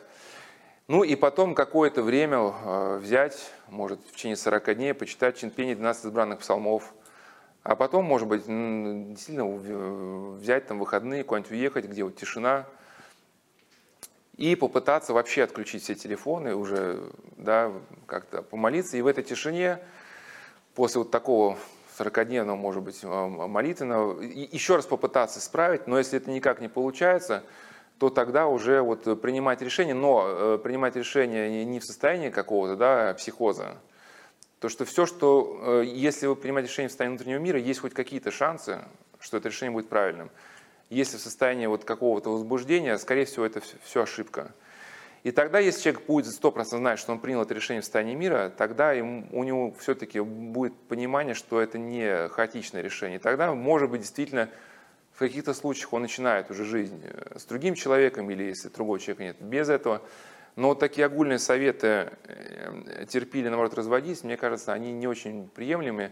Эти советы может давать лишь тот человек, кто вник полностью, 100% в вашу ситуацию, в нее погрузился, вам сопереживает.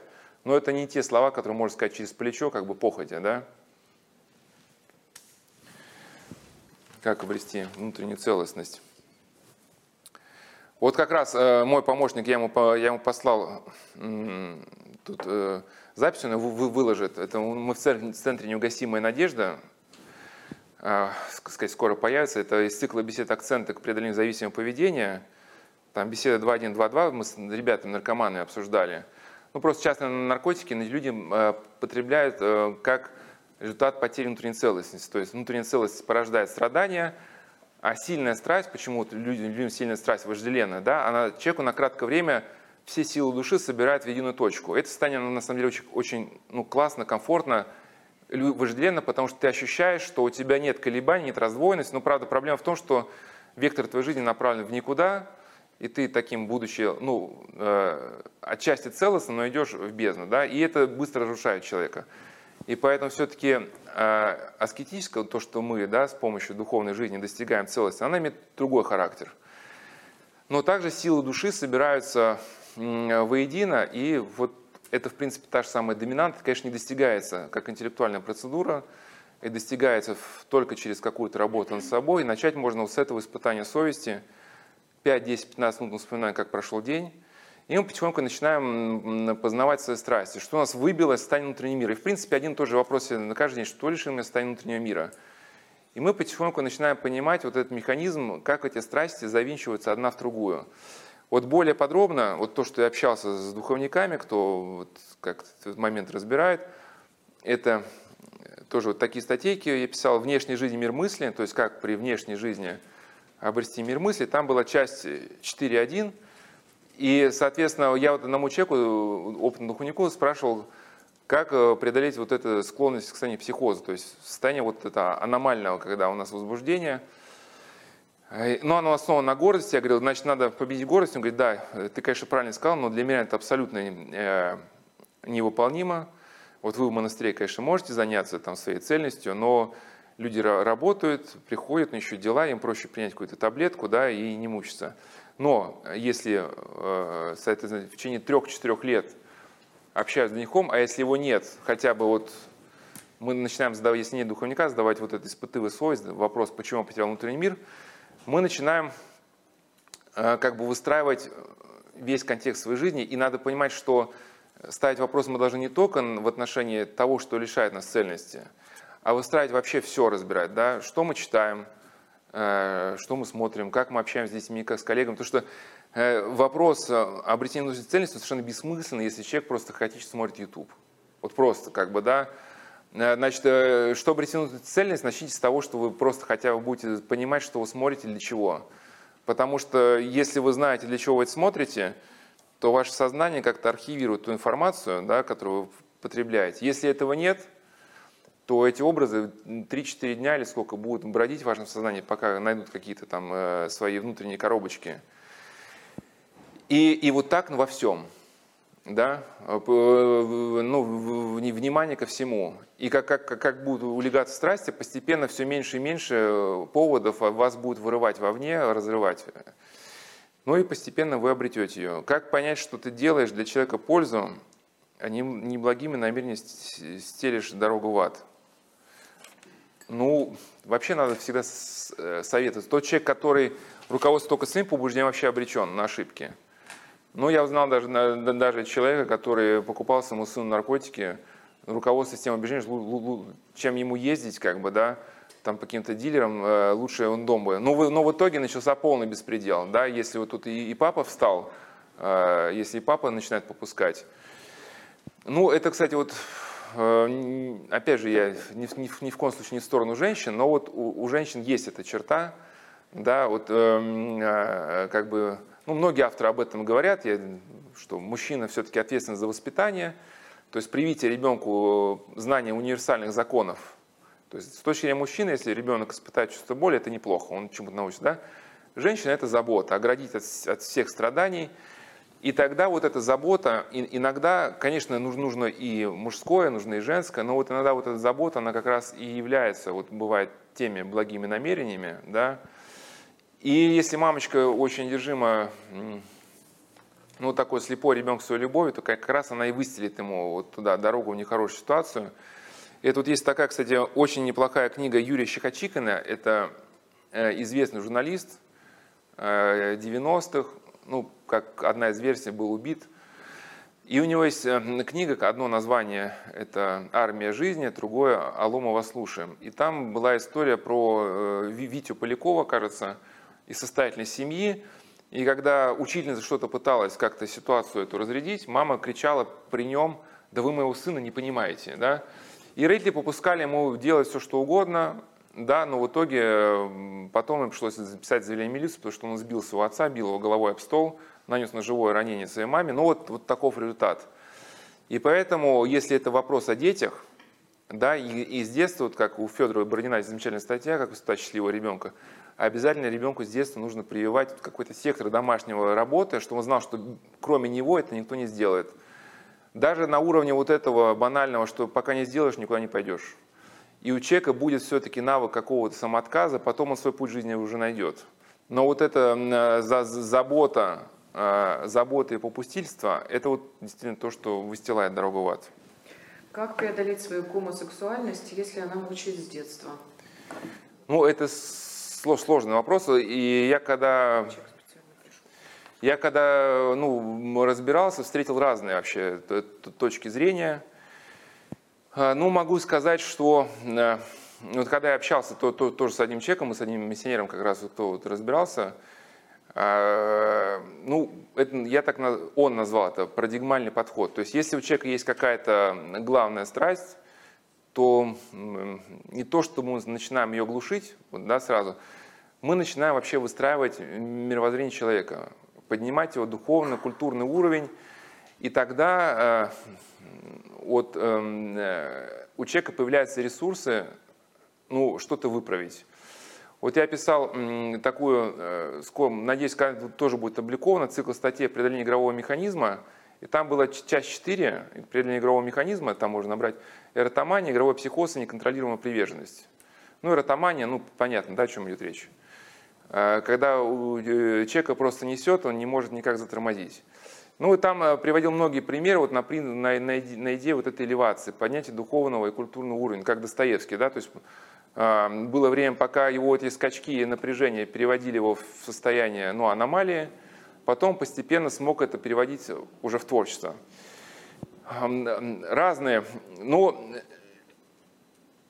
кстати, была отдельная беседа, мы на Соловках проводили, там дети 404, но 404 это ошибка, да, вот так называются дети, которые у них рано появились гомосексуальные эти моменты. Дети 404, гомосексуализм с точки зрения пасторского что-то там окормления. Вот как священник я выработал такую позицию. Я тебя как человека не отталкиваю, не презираю, я готов тебе с этим помогать, если мы не называем черно-белым. Да, то есть, если ты готов с ним что-то делать, и здесь надо понять, что здесь не надо бить эту страсть как бы в лоб. Вот в том числе академика Ухтомского спросили, как же тормозить вот эту патологическую доминанту. Он сказал, что тормозить ее, штурмовать в лоб часто бесперспективно. Почему? Потому что один из принципов доминанта состоит в том, что в момент возбуждения импульсы, поступающие в сознание, притягиваются к текущему очагу. Ну, наркоман называется нахлобучка. Да? Чем больше человеку одержим какой-то страсть, ты будешь говорить о том, как это плохо, тем скорее ты расковыряешь в нем вот эту текущую момент. Но когда ты выстраиваешь в нем противоположное что-то, да, ты потихоньку его обогащаешь и помогаешь ему оторваться. Но бывает, кстати, вот эти дети 404 рождаются в семьях, где, ну, уже вот у родителей была какая-то вот такая заточенность на эротическую какую-то такую расхлябность. Ну, разные есть причины. Сейчас не буду их перечислять, но где-то это вот и воображение. Я с одним молодым человеком рассказал, что он помнит, когда это началось, да, он в детстве увидел порнографические гомосексуальные фильмы, это настолько потрясло, что вот эта детская психика, она была порабощена вот каким-то таким образом. И сформировалась та самая доминанта, которая стала перерабатывать. Вот я общался с одним тоже мужчиной. Ну, понятно, что я не хочу сейчас вот все вводить в примитивный уровень, молись и кайся, потому что молитва – это святое дело, и молитве тоже надо учить. И сказать человеку, что надо молиться, это иногда, если ты не научил его молитве, это, можно сказать, что он и не исполнит этого, да. Но вот мы с ним как говорили, вот он женатый, 2 детей, или не помню сколько, и однажды, у него с детства это было. В общем, и это он чувствует, что, это как бы… не то. И вот он действительно говорит, я молился со слезами на коленях, и оно отступало. Потому что сильно бывает, когда это прикатывает, то даже собственная жена, человек испытывает чувство омерзения. Он не может к ней прикоснуться, потому что, это невозможно. Но был хороший, кстати, пример у Аркадия Мамонтова. Там был фильм «Содом», и там в конце была очень трогательная история одного гомосексуалиста, который в конкурсе красоты побеждал. Был в такой тусовке гейской вот это. И он умирал от СПИДа, и уже когда понимал, что дни сочтены, где-то ему попалось Евангелие. И вот он стал читать, и он почувствовал, что вот эта штука от него отступает, которая толкала, да? И он почувствовал, что он как-то от нее освобождается. И он так сказал: Господи, сделай мне еще один подарок, да, пусть у меня будет жена. И вот, кстати, у него потом СПИД прошел. Я много разных вот этих аномалий встречал, но я тоже читал историю одного гомосексуалиста, что тоже он писал, что вот это просто его жгло и толкало на всякие там походы. Но по мере его вот этой духовной жизни, вот как же было жжено, вот эта горячка ума отступала. И я не могу все-таки, я просто общался с одним мальчиком, это на телефоне была очень бодрая песня. Но вот он тоже рассказывал, что у нас любви нету. У нас чисто сексуальность, объект удовлетворения. И вот я помню, что он был, кстати, глубоко несчастен, но у нас с ним так и не сложилось, что-то он на меня там обиделся и так и не подошел. Но я убежден, что все-таки вот возможность есть. То есть, если мы понимаем сам принцип, то можно. Вот это вот то, что... Я сказал, еще раз, преодоление игрового механизма, часть 4, это эротомания, игровой психоз, и вот эта внешняя жизнь и мир мыслей, часть 4, там тоже было про это психоз и какую-то доминирующую страсть, которую человеку никак не совладать, что же все-таки можно сделать. Значит, в моем окружении много молодых людей хотят быть успешными, смелыми, уверенными в себе. Для достижения этих целей они занимаются энергетическими практиками, йогой, как говорят, прокачивают колесо жизненного баланса. Как это относиться? Среди этих людей есть православные и неправославные. Стоит это пробовать, если православные ребята говорят, что после этого мероприятия есть эффект, и они стали увереннее и успешнее. Это эзотерика вопрос. Чем любой фактор рассматривается во времени? Да? И одно дело есть ощущение себя, есть много различных таких психотерапевтические методики, которые нацелены на эмоциональную раскачку человека, да, на пропитывание его духом гордыни. Какое-то время человек способен по жизни ехать, но так как реальных навыков у него нету, да, то рано или поздно вот этот запал заканчивается, и человек оказывается вообще в глухой полной депрессии. Поэтому все-таки опыт центра СТО правильно Кронштадтского показывает, что 5-7 лет, но это даже надо быстрее, потихоньку нарастает полный кризис. То есть человек поначалу, когда занимается энергетическими практиками, неважно, как это называется, космоэнергетика, ченнелинг, система рейки или как-то еще, да, поначалу он, конечно, испытывает прилив творческой активности, его прямо штырит вот эта энергия, открывается некий канал, там, космос и так далее. Но потом что происходит? Во-первых, по мере того, как человек напитывается вот этой непонятной энергетикой, потихоньку регрессирует его система адаптации к трудностям. Вот было исследование, проведено в Германии, есть в интернете, да, часть переведено, трансцендентальная медитация, Берштайм, можно так набрать. То есть было показано, что со временем, когда человек купается в этой, энергетике, его механизмы адаптации к реальному миру, они угнетаются. И те трудности, которые раньше более-менее с ними справлялся, да, они повергают его в шок, и потом достаточно даже мельчайшей какой-то ситуации, чтобы вызвать в нем уже психическое повреждение. Второй момент, что по мере того, как человек подсаживается на этот канал некий, да, через некоторое время по этому каналу начинают закачиваться уже суицидальные мысли, депрессия и вот эти аномальные скачки гнева. Да, вот у меня одна знакомая, как занялась эзотерической практикой, вот она укусила кота. Кот укусил ее, она схватила, и это был первый звонок. Потом начался алкоголизм на рабочем месте, да, потом началась депрессия. И она меня убеждала, что там отец Прокопий, ну я просто дегустатор учений, придет время вернуться в церковь, я говорю, что, знаешь, есть риски, что настолько трансформируешься, что, возможно, твой возврат будет крайне затруднен. И вот это, кстати, классический вариант, да, когда человек начинает эзотерические практики, гнев, потом какая-то запредельная гордыня, да, что человек, и начинается перверсия. То есть, да, ну, не всегда, конечно, это уже по мере перверсии, но сексуальные какие-то уже начинаются аномалии. Поэтому, когда люди говорят об эзотерических практиках, я говорю, слушай, парень, встретимся через 10 лет. Если через 10 лет ты будешь таким же смелым, успешным после этой практики, я пожму тебе руку, да? Но пока что это только самоощущение. Ну, как, знаете, мальчики, посмотрел какой-нибудь боевик, и ты выходишь на улицу, и кажется, ты решаешь все вопросы только потому, что ты посмотрел этот фильм. Ну, естественно, до первого столкновения. Ну, у нас были беседы на Соловках, вот какие-то ссылки на мои материалы вот, про йогу. Я там называется статья «Циклы бесед. Восточный цикл», мы разбирали, да?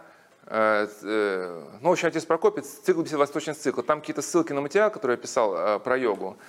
В общем, йога – это не просто так. На самом деле, вот на китайском подворье была лекция, в общем, там говорил, что с кем мы не общались на тему йога, если перепереть человека к стенке, ну, всегда говорил человек, что все-таки цель была не упражнение, да, цель была, так сказать, обретение энергии. Но мы знаем закон сохранения энергии, значит, откуда-то она должна прийти. Да, и вот опыт Центра Святого Прана Кронштадтска, 1000 людей прошло, там больше 10 000 анкет, все-таки позволяет говорить, что люди, прошедшие это, да, начинают повреждаться, и есть даже схема определенная. В начале, да, то есть мамочка, замечательно, детей, все, Инстаграм, фигура, 90-60-90, йога, да, потом развод. Потому что все-таки это человек готовит, ну, к самой фиксации на собственной персоне, человек становится просто невменяемый. То есть ничего, кроме собственного мнения, он перестает, ну, воспринимать. Так, ну а варианты-то есть после этого, если ты там, например, занимался йогой, энергией? Мне кажется, много очень таких людей, но они просто не были еще в церкви и как-то интересовались вот такой эзотерической жизнью. Что теперь делать, если у человека действительно, если он не просто вот покаялся и забыл, а если вот те отголоски за ним до сих пор плетутся? Ну, во-первых, покаяться и забыть просто здесь уже не получится, потому что у эзотериков есть такой термин «хобот», да, то есть... Эзотерическая практика открывает вот некий канал, ну, поначалу ты к нему пристегиваешься, поначалу в тебя закачивается эйфория, а потом уже эйфория проходит, и ты плотно на этом сидишь, и через этот канал тебя просто как ветер выдувает в какой-то космос, да, силы, человек кушает, спит, отдыхает, но сил не прибавляется, и вот полная истощенность, и самое главное, аномальные мысли. Еще, кстати, вот краткий момент, некоторые люди говорят, что вот у меня творчество началось. Эзотерика дает не творчество, она дает ментизм. Ментизм – это навязанное мышление. Вот как навязанное мышление отличается от творчества? Творчество все-таки предполагает рефлексию человека. В человеке возникает некая глубина, он в эту глубину загружает какие-то образы, вот то, что он хочет от своего произведения или там какой-то проект хочет создать, да? И уже пробует так, сяк. Вот, и когда спрашивал духовника, чем отличается творчество от ментизма, он говорит, что академическое издание сочинения Александра Сергеевича Пушкина, там есть сканы его черновиков. Все черкано-перечеркано. Люди в состоянии ментизма, они выдают готовый психический продукт. То есть, да, их сознание напоминает бегущую строку, когда уже что-то вкладывается. И это крайне опасно. Существуют сейчас всякие кружки, полуэзотерические практики, растормаживание психики, вот детское творчество, рисование. Это крайне опасно. Мамашки, конечно, в восторге, когда их дети начинают что-то творить. Но это однотипные рисунки, однотипные стихи. Вот, как же, Ника Турбина, да, вот известная. У нее... Психиатры, правда, были молодцы, что они сказали, что надо запретить. Хотя мама, не знаю, мама в таких случаях, они часто в восторге, да, но это ментизм. То есть ребенок вдруг начинает писать стихи, которые можно написать только взрослая развратная женщина, ребенок не может этого знать. Впоследствии начались вот эти перверсии какие-то, да, алкоголизм, она вышла из окна. Поэтому забыть не получится. Ну вот, есть сайт Святого Праведного, Центра Святого Праведного Кронштадтского, есть сайт в зеленых тонах, это старый сайт. Вот сайт таких черных, это новый. Ну, во-первых, можно туда, сказать, на прием отец Иоанн очень опытный, но, правда, там уже очень короткие, ну, приемы, но в том числе просто не в том, что отца Иоанна мало любви, а в том, что, ну, во-первых, много чека, во-вторых, просто работа с таким чеком, она тоже большая нагрузка, и если вот бывает... Таких людей много, и ты с каждым подолгу, просто ты не железный. Но есть чин отречения. То есть чин отречения – это не отчитка, да, а в чине отречения человек, во-первых, осмысляет, должен полностью 100% осознать смысл своего заблуждения, да, и сформулировать, ну, как некую форму отречения, что почему я отрекаюсь от этого учения, да, что, ну, например, отрекаюсь, вот, так сказать, от Оша, от всех его, так сказать, техник. И отречение имеет сакральное значение. Вот, да, не зря, да, мучители требовали отречения от христиан, потому что, отрекаясь даже словесно от Христа, человек разрывает некую мистическую связь с ним. И в то же время также действует лжеучителями. Если человек имеет некую духовную связь с каким-то лжеучителем, да, или с духовным состоянием, то даже вот это словесное отречение уже производит, ну, какой-то эффект. После чина отречения у людей такое ощущение, что закрытая форточка. То есть форточка через кадул закрылась. Если крещенный человек очень глубоко занимался оккультной практикой, если у него были какие-то возведения на степень космоэнергетики, ченнелинга, посвящение в систему рейки, было какое-то возложение рук, шаманские инициации, то это однозначно здесь нужно чин присоединения. Раньше это делал владыка Иларион в храме всех скорбящих радостей. Сейчас это, не знаю, есть комиссия по делам отпавших. Но самое главное здесь не сколько и чин отречения, но самое главное здесь осознание пришедшего. Вот в конце этой книги, да, «Победить свое прошлое, исповедь начала новой жизни», там вообще есть глава, несколько слов бывшим оккультистам и тем, кто обращался к оккультистам за помощью. И в конце этой книги несколько десятков вопросов, подготовленных Центром Святого Праведного Кронштадтского, к вопросу к чину отречения. То есть признаешь ли, что Царство Божие – это не есть нирвана. Ну, просто некоторые эзотерики считают, что нирвана и Царство Божие – это одно и то же. Да, признаю, что Царство Божие не есть нирвана. Если человек не готов признать, с ним надо разбирать особо. И плюс у нас вот были вот эти, не скажу, что хорошие вот беседы восточного цикла.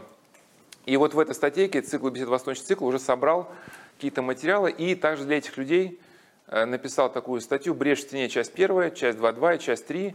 И для тех людей, у кого был оккультный опыт, потому что выход из оккультного опыта, он предполагает все-таки какую-то работу над собой. Но я просто, к примеру, скажу, что для индуиста, например, не вопрос, что Иисус Христос – Сын Божий, да, потому что, ну, Вишну тоже много раз воплощался то в образе карлика, то в образе черепахи.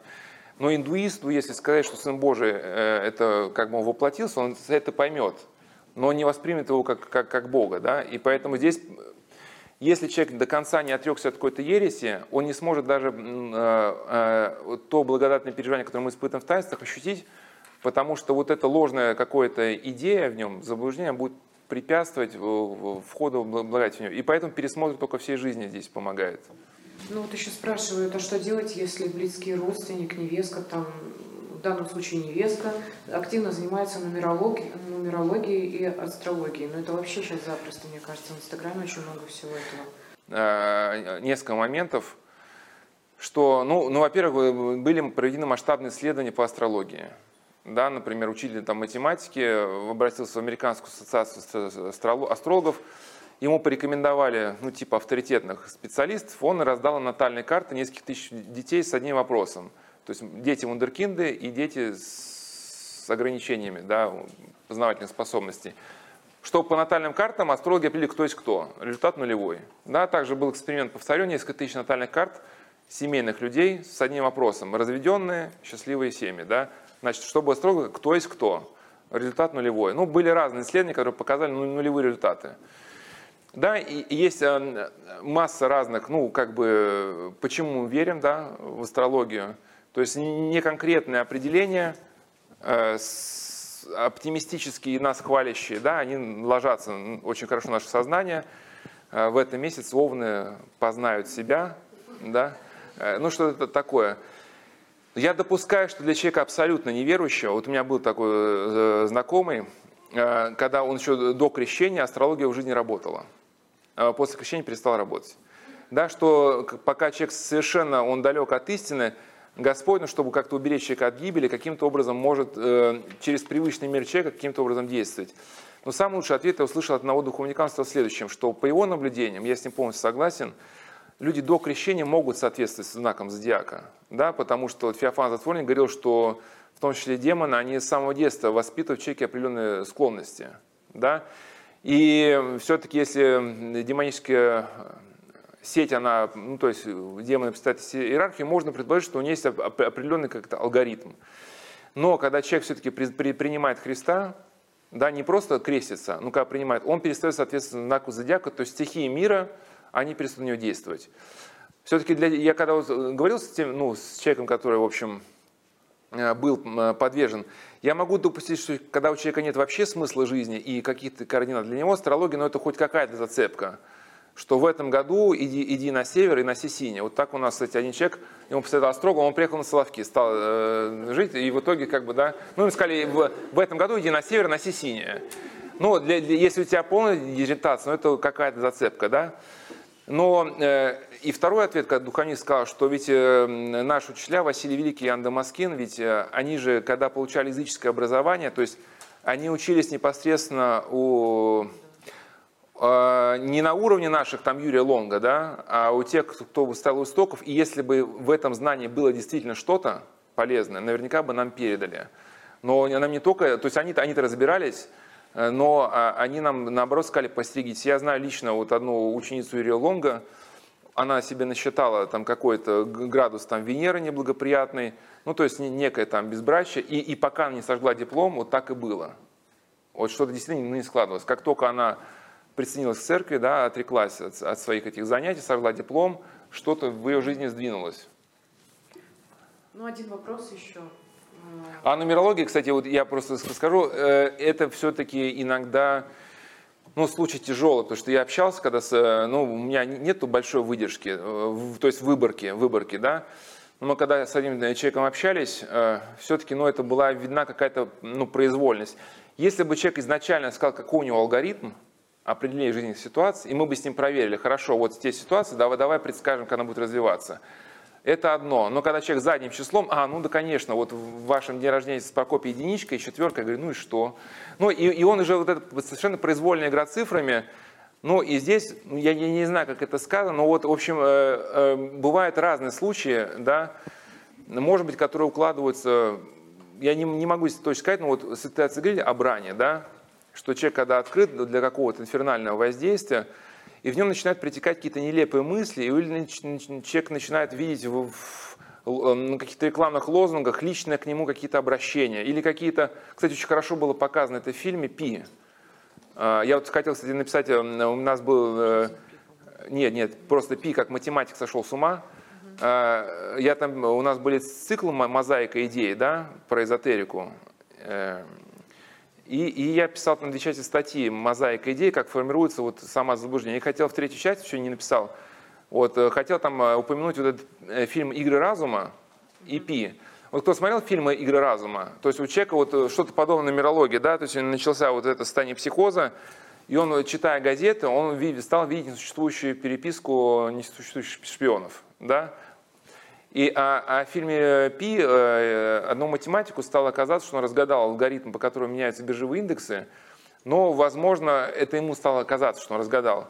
И как раз его преподаватель говорит, что это тупик, что ты начинаешь видеть, например, число 3 везде, да?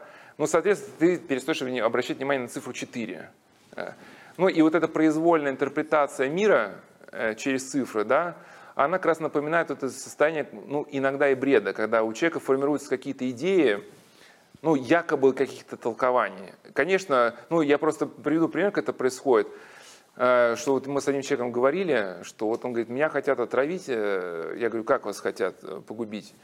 Говорит, ну вот я работаю, и они хотят меня слепить. Я говорю, ну как это происходит? Я вот работаю в подвале, там нет лампочки, я слепну.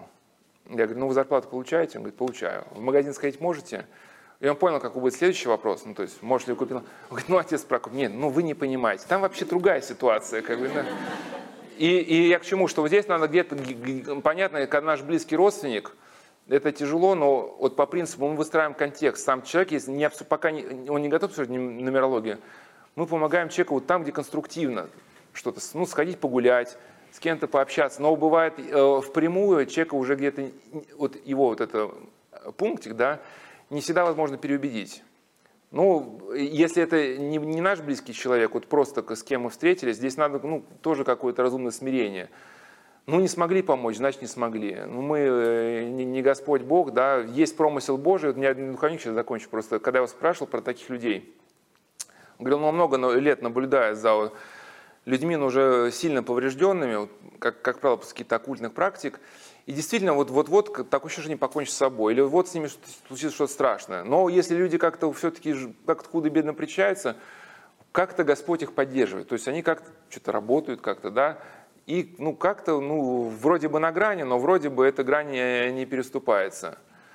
Вот. Но если близкий человек, ну, тяните его к конструктиву там, где это возможно, да, обогащайте его, и, может быть, со временем он и от этого отойдет. Полезна ли работа с современными психологами? В общем, смотря с какими. Ну, могу сказать, что огромное количество... Ну, я просто скажу, что есть дефектология.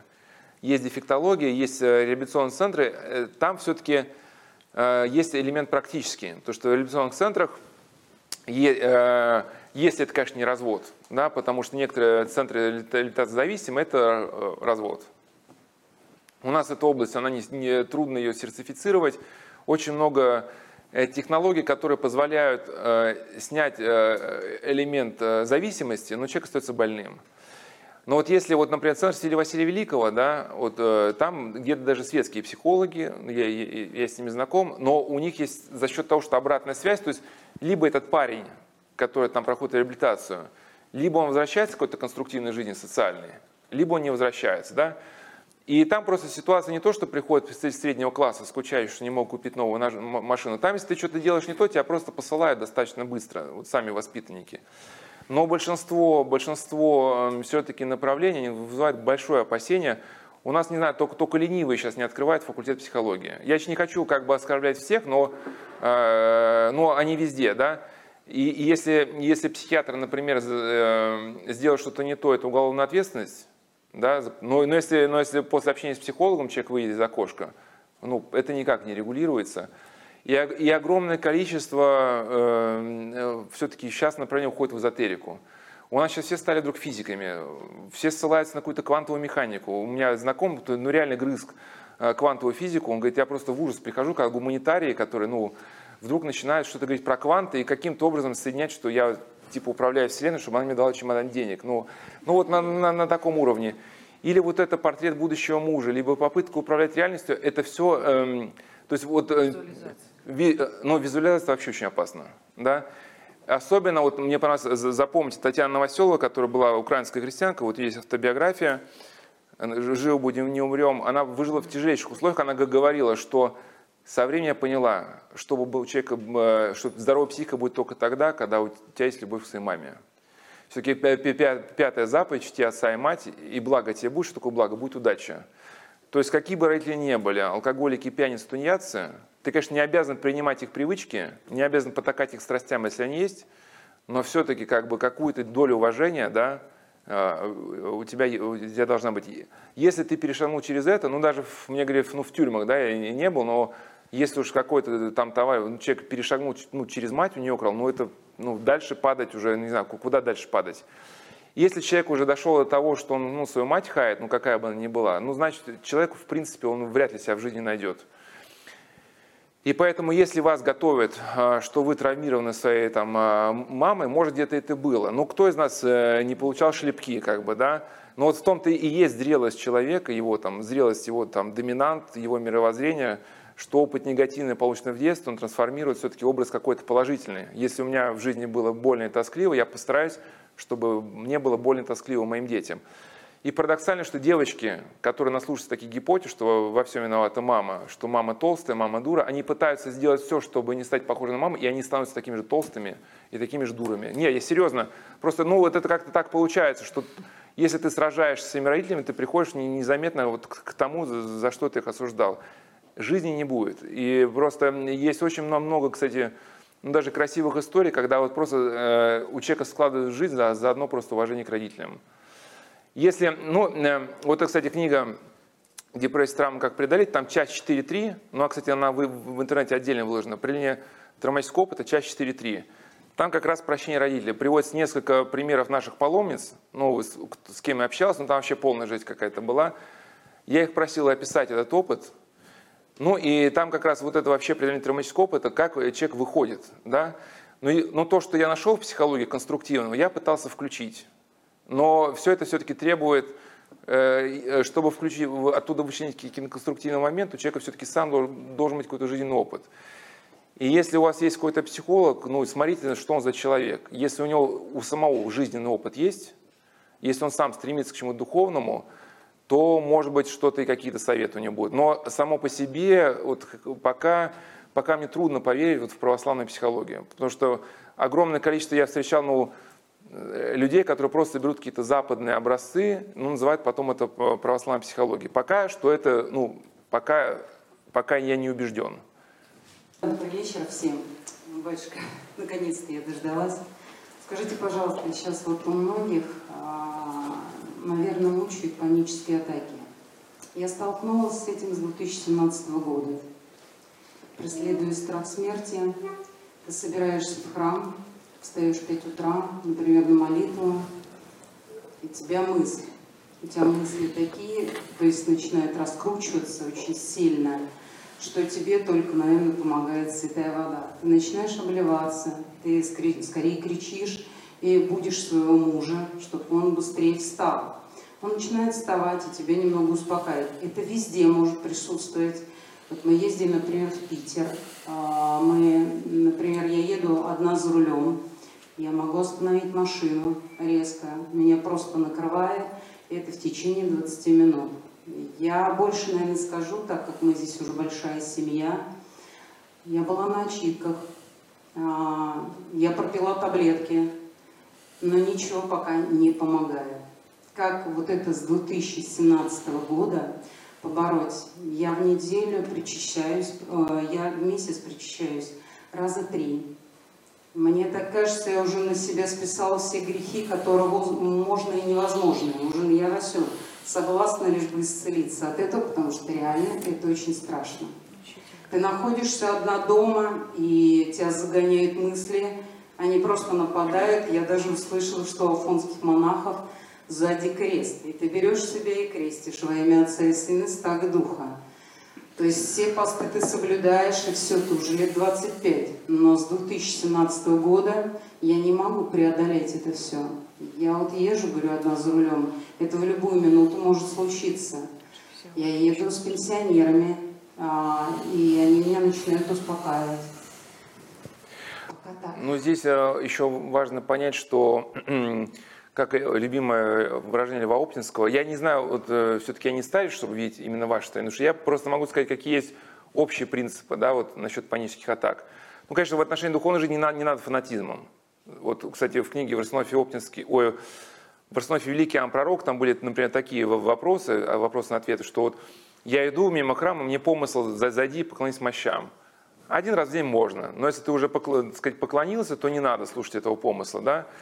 И поэтому ведь, если человек уже открыт для этих аномальных помыслов, ведь они могут ему любую дичь облечься святой водой. Ну, вроде бы человек думает, что плохого от святой воды, да, обливается. Но на самом деле, зачем обливаться этим, да?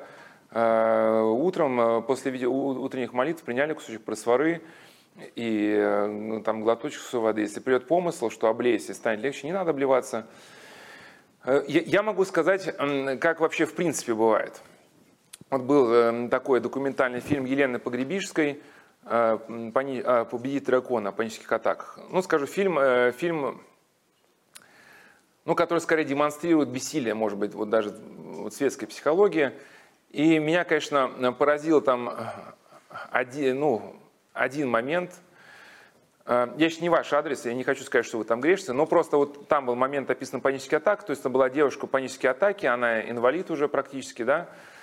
И вот рассказывается ее история, что вот она в 90-х годах открыла, она так типа активно открыла торговый центр, но я немножко был в 90-х годах, застал, ну и могу сказать, что если человек открыл в 90-х годах торговый центр, ну это вообще надо разбираться там, что это за торговый центр и как это все открывалось.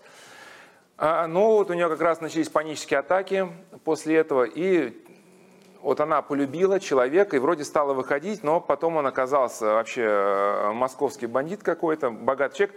Но опять же, вот твой бойфренд, ну не знаю, ну не киллер он, ну из ОПГ московский. И ты же знаешь, на чьи деньги ты хорошо живешь, да? Потом его убивают, у него дальше. И вообще весь ужас этой ситуации, что всю жизнь ей помогала мама, и вдруг идет какая-то консультация психолога, и этот психолог говорит, вы знаете, панические атаки – это следствие материнского предписания, что типа мать вам, ну это же женщина, она всю жизнь вытаскивала. Да. И, соответственно, к чему? Что вот этот торговый центр, вот этот муж, да, иногда, возможно, вот какие-то у нас аномальные ситуации, где-то они нас и тормозят на каком-то пути, заставляют что-то пересмотреть. Кстати, вот в этом, по некоторым версиям, мне кажется, гипотеза справедлива, ПТСР – это… Ну, в принципе, какое-то напоминание о той информации, которая не была все-таки интегрирована в личность человека. То есть какой-то опыт так и остался в оперативной памяти и требует своего разрешения.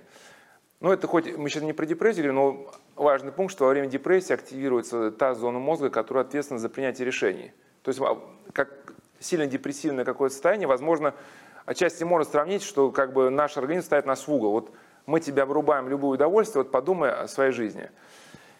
И, соответственно, паническая атака где-то, ну, иногда она может тормозить человека вот на каком-нибудь невральном пути. Вот эта синяя книжка, я туда включил материалы про преодоление травмы и преодоление депрессии. Ну, это может, есть и в интернете, значит, преодоление отчуждения, часть первая, и там есть раздел паническая атака. Панические атаки. Есть три типа, вот, ну, как панические. Я вообще не специалист, я вообще как бы живу на отшибе, вот как-то так. Что-то там такое читаю. Ну, я к чему, что, может быть, у кого-то будет больше вариантов. Вот сколько я понял, есть три таких подтипа. Есть медицинский вариант. Чем отличается он все-таки от инфернального? Это медицинский вариант, это, может быть, какие-то сердечные бывают заболевания или неправильно пролеченные, кстати, даже гайморит. Или астма. Ну, мы как с одним врачом обсуждали. В общем, если астма или гайморит, я уж не медик, была подавлена медикаментами, да, то это потом выражается в панических атаках. Но панические, чем отличается это от инфернального воздействия? Да? Панические атаки по медицинским каким-то моментам, они не сопровождаются аномальными мыслями. Они не сопровождаются мыслями «выйди в окошко», да, там, «убей себя» или чем-то подобным. Это просто некое удушье и страх, что ты вот-вот можешь умереть, тебе что-то там, может, не хватает воздуха, да. Вот. Есть элемент панической атаки человеческие. Вот та самая доминанта по Ухтомскому, да, об этом писал. Я там в этой части сравниваю Академию Ухтомского с периодом Марком Подвижником до 105 века. И он как раз говорит, что есть вот бывают страсти, которые тебя тянут словно цепью, как бы, да, вот такие вспышки. И говорит, возможно, просто мы сами того не сознавая, в себе это каким-то образом воспитали. Да? И вот эти эпизоды, они время от времени прорываются, и тогда, если это аспект человеческий, мы к этому относимся как вот к любой патологической доминанте, как Ухтомский говорит, что не штурмуем ее в лоб, но потихоньку воспитываем новую бодрую доминанту, и по первым отрыжкам, то есть мы знаем, например, как у нас проявляется раздражительность. Вот я знаю, как у меня, у меня не совсем панические атаки, вот как у меня начинается, вот то, что вы говорите, не в такой форме. У меня начинается недовольство, вот что-то там наместником или кем-то, что-то там. И я начинаю потихоньку бубнить, да что это такое, ну, ходишь, что-то делаешь, и ты потихоньку бубнишь что-то там, и бубнишь часа три, а потом, вот как там, не знаю, вот, когда на компьютере звук обрабатываем, на твою звуковую дорожку наслаивается что-то другое. И к этой бубнёжке там, да-да-да, не только наместник, там еще это. И ты вообще все с ума посходили. И ты бубнишь, и потом у меня, ну, так как классический вариант, у меня часам там, к 10 к 11 на заднем фоне сознания образуется такая легкая мысль, как бы, да. Да твой духовник, он изверг какой-то, да. И эта мысль разрастается, и к 2 часам ночи ты либо просыпаешься, как бы, и она тебя взрывает просто мозг, и ты, да елки-палки, да я тут в собрании каких-то уродов нахожусь. и все у тебя кипит, как бы, да, но и если вот этот момент, он требует все-таки какого-то длительного, ну не длительного, целенаправленного, просто работы над собой, вот по тем источникам, который указал. Бывает момент инфернальный. Сейчас вот та паническая атака, если это момент инфернальный, его описывал, забыл, как наш посол на Аляске этот описывал, еще когда Аляска была царской. То есть он, верующий человек, ехал на корабле, и вдруг ему представился просто, что ад разверзается, что он грешник, нет ему спасения, вот это состояние ужаса, и он схватил пистолет, чтобы застрелиться, да. Но вот, говорит, видимо, ангел-хранитель за меня молился, и у меня какой-то тихий был помысл, что не надо стреляться. И иногда вот эти панические атаки бывают следствием, в том числе эзотерического какого-то опыта, бывшего в прошлом. Если вот есть ночные пробуждения, да, вот бывает человек там стабильно в 2-4 ночи просыпается, все, вот такая тревожность, эти мысли. Иногда это просто в том числе и... Ну, не совсем. Это ну, сложно сказать. И четвертый момент. Иногда здесь просто должна быть определенная культура мысли. Вот эти, как я сказал, да, внешняя жизнь и мир мысли, часть 4. Потому что вот современная, вот какая-то наше мировоззрение предполагает, у нас есть один монах, вот, просто удивляясь современным людям, они вот убеждены, что их мысли — это нечто ценное. И вот иногда приходят, часами говорят, вот, то есть человеку кажется, что все, что он говорит, все, что он пишет, это писать такую необыкновенную ценность, что это надо... Ну, и, кстати, даже они философы говорят, что поэтому современные авторы, они пишут абзацы из одного предложения. Ну, это же гениально, это же надо, чтобы это было в отдельном абзаце. И, соответственно, к чему? Что человек, привыкший к этой культуре всяких визуализаций, к тому, что мои мысли — это нечто важное, он привыкает постоянно крутить вот какие-то мысли, и постоянно эта дичь начинает вползать, разрастаться. Но мне, когда духовника спрашивают, говорят, что вот в течение дня не надо погружаться вот во все подряд. То есть, если мы занимаемся там творчеством, что-то пишем, там, прочитал «Царю небесный», сел, как бы записал, поработал, да, все, посчитал достойно есть, пошел. Просто если мы ходим по улице, там, водим за рулем, переходим там дорогу, и все равно наше внимание на что-то переключено, мы какие-то мысли до конца додумать не можем, они вот таким кольцом начинают вращаться. И надо вот это все-таки вырабатывать себе какую-то культуру самоотказа. То есть моменты, когда мы размышляем о жизни, есть моменты, когда, вот, да, когда мы не размышляем. Вот не размышляем, это тоже важно, потому что если человек вот только постоянно размышляет, он начинает размышлять ну, о всякой ерунде, и она конденсируется вот потом вот в такие выбросы, вот в такие состояния. Здесь нужна работа над собой. Ну, мы понимаем, что об этой картине можно говорить бесконечно. Давайте поблагодарим отца Прокопия.